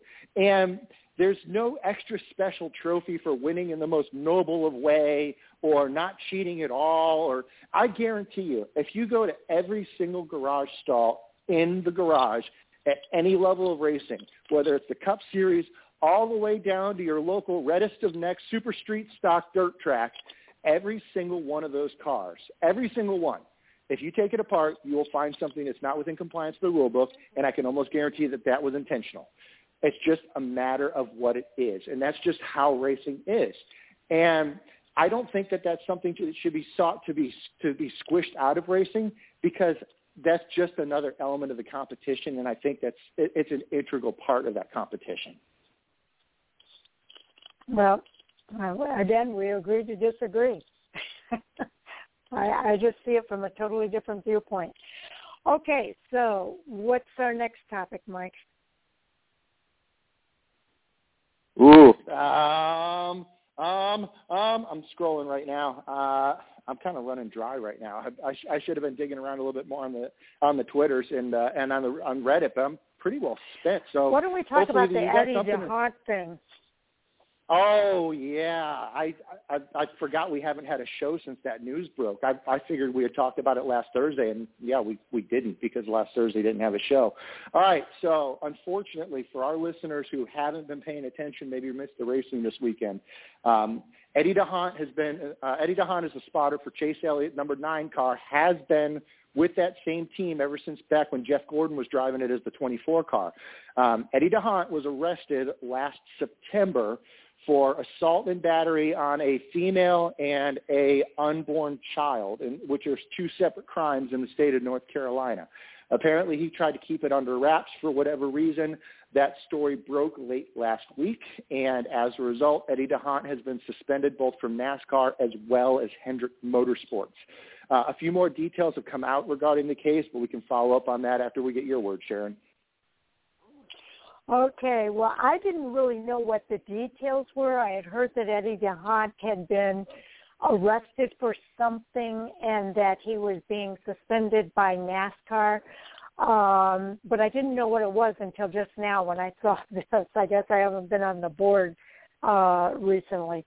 But uh, yeah, that's kind of uh, kind of astounding when you think about it. It, it it uh, really kind of shocks the system because you don't expect that. Um, so uh, I think NASCAR did the right thing. I think they had to do that and suspend him. Uh, I, I understand why he'd want to keep it under wraps, but I think it probably would have been uh, more prudent for him to have come clean on it from the very beginning and told NASCAR up front um, that it happened uh, and not to, for them to be surprised by this news. Uh, so I just think NASCAR did the right thing in suspending him. Uh, it's unacceptable, uh, and uh, uh, I don't know if they're going to make him go through some kind of a, uh, a rehab, if you will, uh, kind of like a training program or whatever, but uh, on anger management or whatever. But um, uh, I would really be hesitant uh, to have him back in the garage at this point. All right. So there's there's two reasons that Eddie was suspended by NASCAR. There are two separate rules in play here. One is any uh, misdemeanor or felony charge, uh, um, and then two kind of goes along with that that he needs to notify NASCAR within 72 hours or the next race yeah. of, uh, of getting those charges. So that's what ended up getting him suspended. Regarding the case itself, it has not been to trial. From a legal standpoint, Eddie D'Hondt is 100% completely innocent so far. These are allegations. He has not been con- tried nor convicted of any sort of crime. So I want to make that abundantly clear to anybody. Oh, well, he should be fired and should never be allowed back in NASCAR. Blah, blah. He is completely innocent right now, at least in the eyes of the law. He has not gone to trial yet. And there's some interesting details that have kind of come up with this case and the uh, the location in question. So the story on this is um, back in September, Eddie was at a jet ski rental place with his family, got into an argument with the owner, who happens to be female and happened to be pregnant at the time, regarding, I guess, some uh, equipment that they were required to bring, whether it was life jackets or something else, and it, they weren't allowed out on the water until they got the equipment. Eddie wanted some more time. They got into an altercation. I don't know if it got physical. And the interesting part of this is um, D'Hondt's legal team has requested video surveillance that is supposedly uh, taken at this location, and the accuser has not provided it.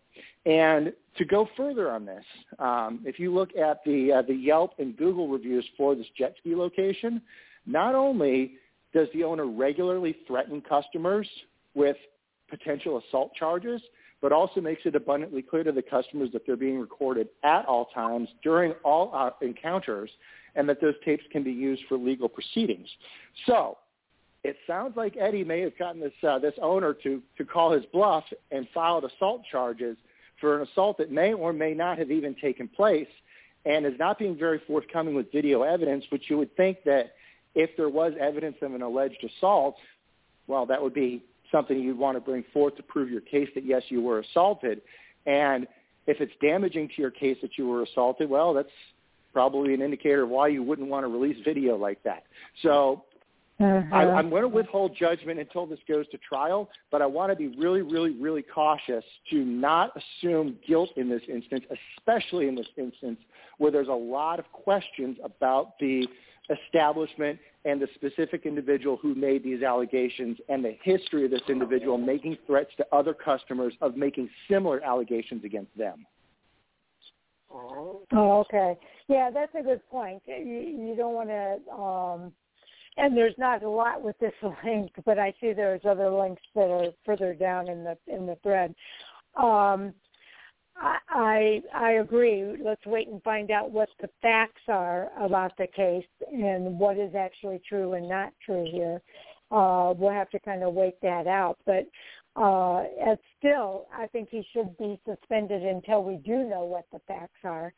Um, and uh, once they have that, then if, if, if he's exonerated, uh, then they can bring him back, and there's no issue here. But um, the fact that he did not bring it to NASCAR's attention immediately does concern me because I do think um, that that would have been the first thing he would have done is to contact NASCAR and say, this is what happened and, you know, it's, you know, whatever the case is. The fact that he didn't do that does concern me. So again, we'll have to wait and see what the facts are, but uh, that doesn't help his case that he was not clear with them from the beginning. Well, I think that could go either way. I mean, I, I get what you're saying, where maybe he's trying to conceal something because he's got a feeling of guilt about it. But at the same time, if he's thoroughly convinced that these charges are BS and completely bogus, well, that might be another reason to not try and make a big deal out of it as well, because he's fairly confident he's going to be able to beat this. What's going to turn out to be an inconvenience, he's going to be able to beat it in court. This whole thing stinks a lot like the Patricia Driscoll incident with Kurt Busch about 10 years ago, where a former girlfriend of Kurt Busch accused him of domestic mm-hmm. violence. Uh, I believe Kurt was initially arrested and charged and then suspended from NASCAR as a result of those charges. And then within a month or so, everything went away, and, and we see Kurt Busch racing in the Cup Series still to this day. So again, this still needs to go to trial. There's a lot of information that's going to need to come out and get sorted out. Um, so we don't know how this is going to go, but at the same time, there's reasons to think that this might be another Patricia Driscoll type incident where I don't know if this uh, the accuser knew who Eddie D'Hondt was, who he was associated with, and now they're going to try and squeeze him for some money that they figure they can get out of him or what.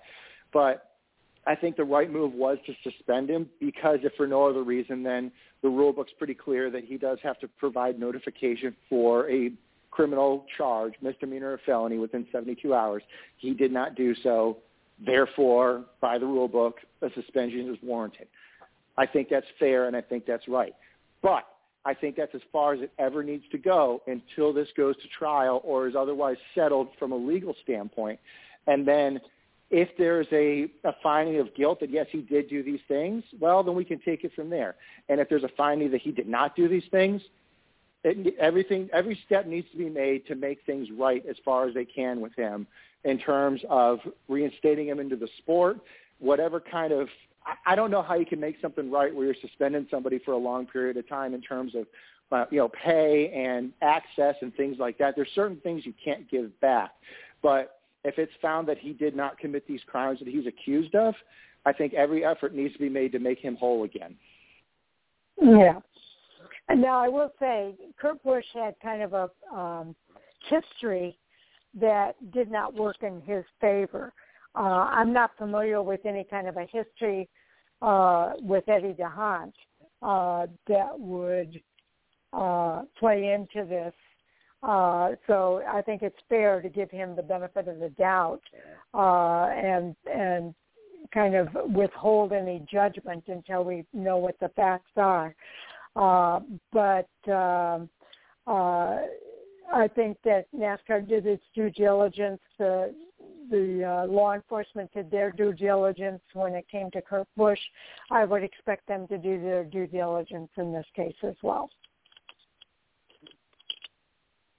Yeah, that's that's about all we got. I mean, I, I think I said it earlier in the show. Kurt Busch's worst enemy through his career has been Kurt Busch. So Eddie D'Hondt doesn't have that working against him. So we'll we'll see where this goes in the next weeks to months, and hopefully it resolves quickly. And you know, if, if everything's right, let's get him back to the racetrack as quickly as we can. Okay. Uh, one other thing, uh, and I know we're at the top of the hour here. We might have to save this for Thursday. Uh, but uh, real quick, I was going to bring up the Truck Series not going to Canadian Tire Motorsports Park.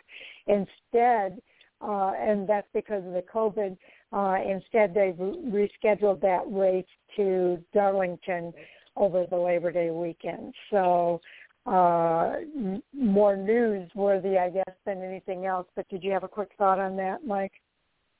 Well, not a surprise. For whatever reason, I don't know why, and most people in Canada still don't know why, is Canada is still just significantly locked down over COVID. Um, versus the U.S., where most lockdowns are pretty well done. Uh, but either way, well, that's that's good for Darlington County, South Carolina. I'm sure that they would love to host a uh, Camping World Truck Series race, and the associated revenue that comes in there stays uh, within the United States. I got no uh, no complaints with that. It's a shame to lose a, a race at Canadian Tire. That is a great facility, and I do enjoy watching the racing there. Uh, but if they don't want the Truck Series up there, well, that's that's fine. We'll find another place to run the Truck Series, and Darlington sounds like a great place to run them. Okay. Okay, I think we'll call that a night then, and uh, we'll start our round table or our cross table, if you will. Um, what you got going, Mike? Yeah, it's gonna be one skinny table. Pass the soup. Anyway, uh, yeah, it's Mike underscore Orzel on Twitter, Mike double underscore O on Reddit. I had an article go live. I think it was just before, just after the COTA race, where uh, we're looking at uh, with the news of Brad Keselowski potentially moving over to Roush Fenway in an ownership role, what does the ownership picture look like for some of the major NASCAR Cup Series teams with owners getting into their 70s and 80s? We're going to see a major turnover here really soon, and I wrote an article examining that. So take a look. Okay. And I am Fan4Racing site on Twitter, Fan4Racing blog and radio everywhere else, uh, including fanforracing.com where Mike's article is posted, uh, as well as uh, the recaps from the races uh, this past weekend, including Sam's recap. Uh, haven't had anything from uh, Owen recently, but we'll keep an eye out for that as far as his power rankings uh, and unfortunately he wasn't able to be on the show tonight. Uh, so that tells me he must be super, super busy right now. Um, uh, now we do have our guest for this Thursday. I mentioned it earlier, but I'll mention it again. We have Jennifer Self uh, coming on the show Thursday night. She is the wife of Austin Wayne Self. She is also the defending winner of the Better Half Dash. And on June 10th, the Better Half Dash is going to take place again, but it's going to be an iRacing event. It's going to be a little bit different than what we've seen in the past, and uh, it's going to be fun talking with Jennifer Self, who uh, is the most recent winner going back to October of, of uh, 2017, uh, about that change and uh, about what she's doing to prepare for that. Uh, so Monday night we have Joe Graf Jr on board, and then next Thursday night, uh, because we had to cancel last Thursday night show, we've got Andreas Perez de Lara uh, from Rev Racing coming on the show next Thursday, a week from this Thursday. So uh, just so that everybody knows that we did reschedule his appearance. Okay, so with that, a big shout out to all of our listeners uh, for taking the time to tune in. We appreciate each and every one of you. And of course to our Fan4Racing crew and all that they do with the articles that they write as well as uh, the commentary that they give here on our radio show and uh, co-hosts. So uh, with that, we will go ahead and call it a night, and it's time for us to say good night. Well, I do have one quick question before we go. For the Better sure. Half Dash, will Delana Harvick be in it? And follow-up question for the benefit of Joey Logano, will she finally answer the question of who does wear the fire suit in that family? Details to follow. I don't re- Have a great night, everybody. I, I don't think that I saw her name on the uh, entry list, but I'll double check here real quick. Uh, it is going to be on June 10th. Let me see if I got this. They do have a list here of who's going to be in it. Uh, Kelly Earnhardt Miller, Kristen Labonte, the president of Breaking Limits, as well as uh, wife of uh, Bobby Labonte, Morgan Bell, the wife of Christopher Bell, Marissa Briscoe, the wife of Chris, Chase Briscoe, Megan Smith, uh, the wife of Rian Smith, Jenna Petty, girlfriend of Har- Harrison Burton, Tammy Rice, the wife of uh, Kaulig Racing President Chris Rice, Julia Piquet, the girlfriend of Daniel Suarez, Jennifer Self, the wife of Austin Wayne Self, the winner of the Better Half Dash and defending winner, um, Carissa Flores, the wife of Ryan Flores, who is a front tire changer of the number two team, Penske, and Alexa De Leon, the girlfriend of Tyler Reddick. Uh, those are all of the people that are currently entered, and I did not see uh, Delana Harvick on that list. Well, Joey Logano is going to have to keep wondering for another year. That's all I've got. It's been a blast. okay. Take care, Mike, and uh, we'll Have talk to you on the other side. Good night. Bye.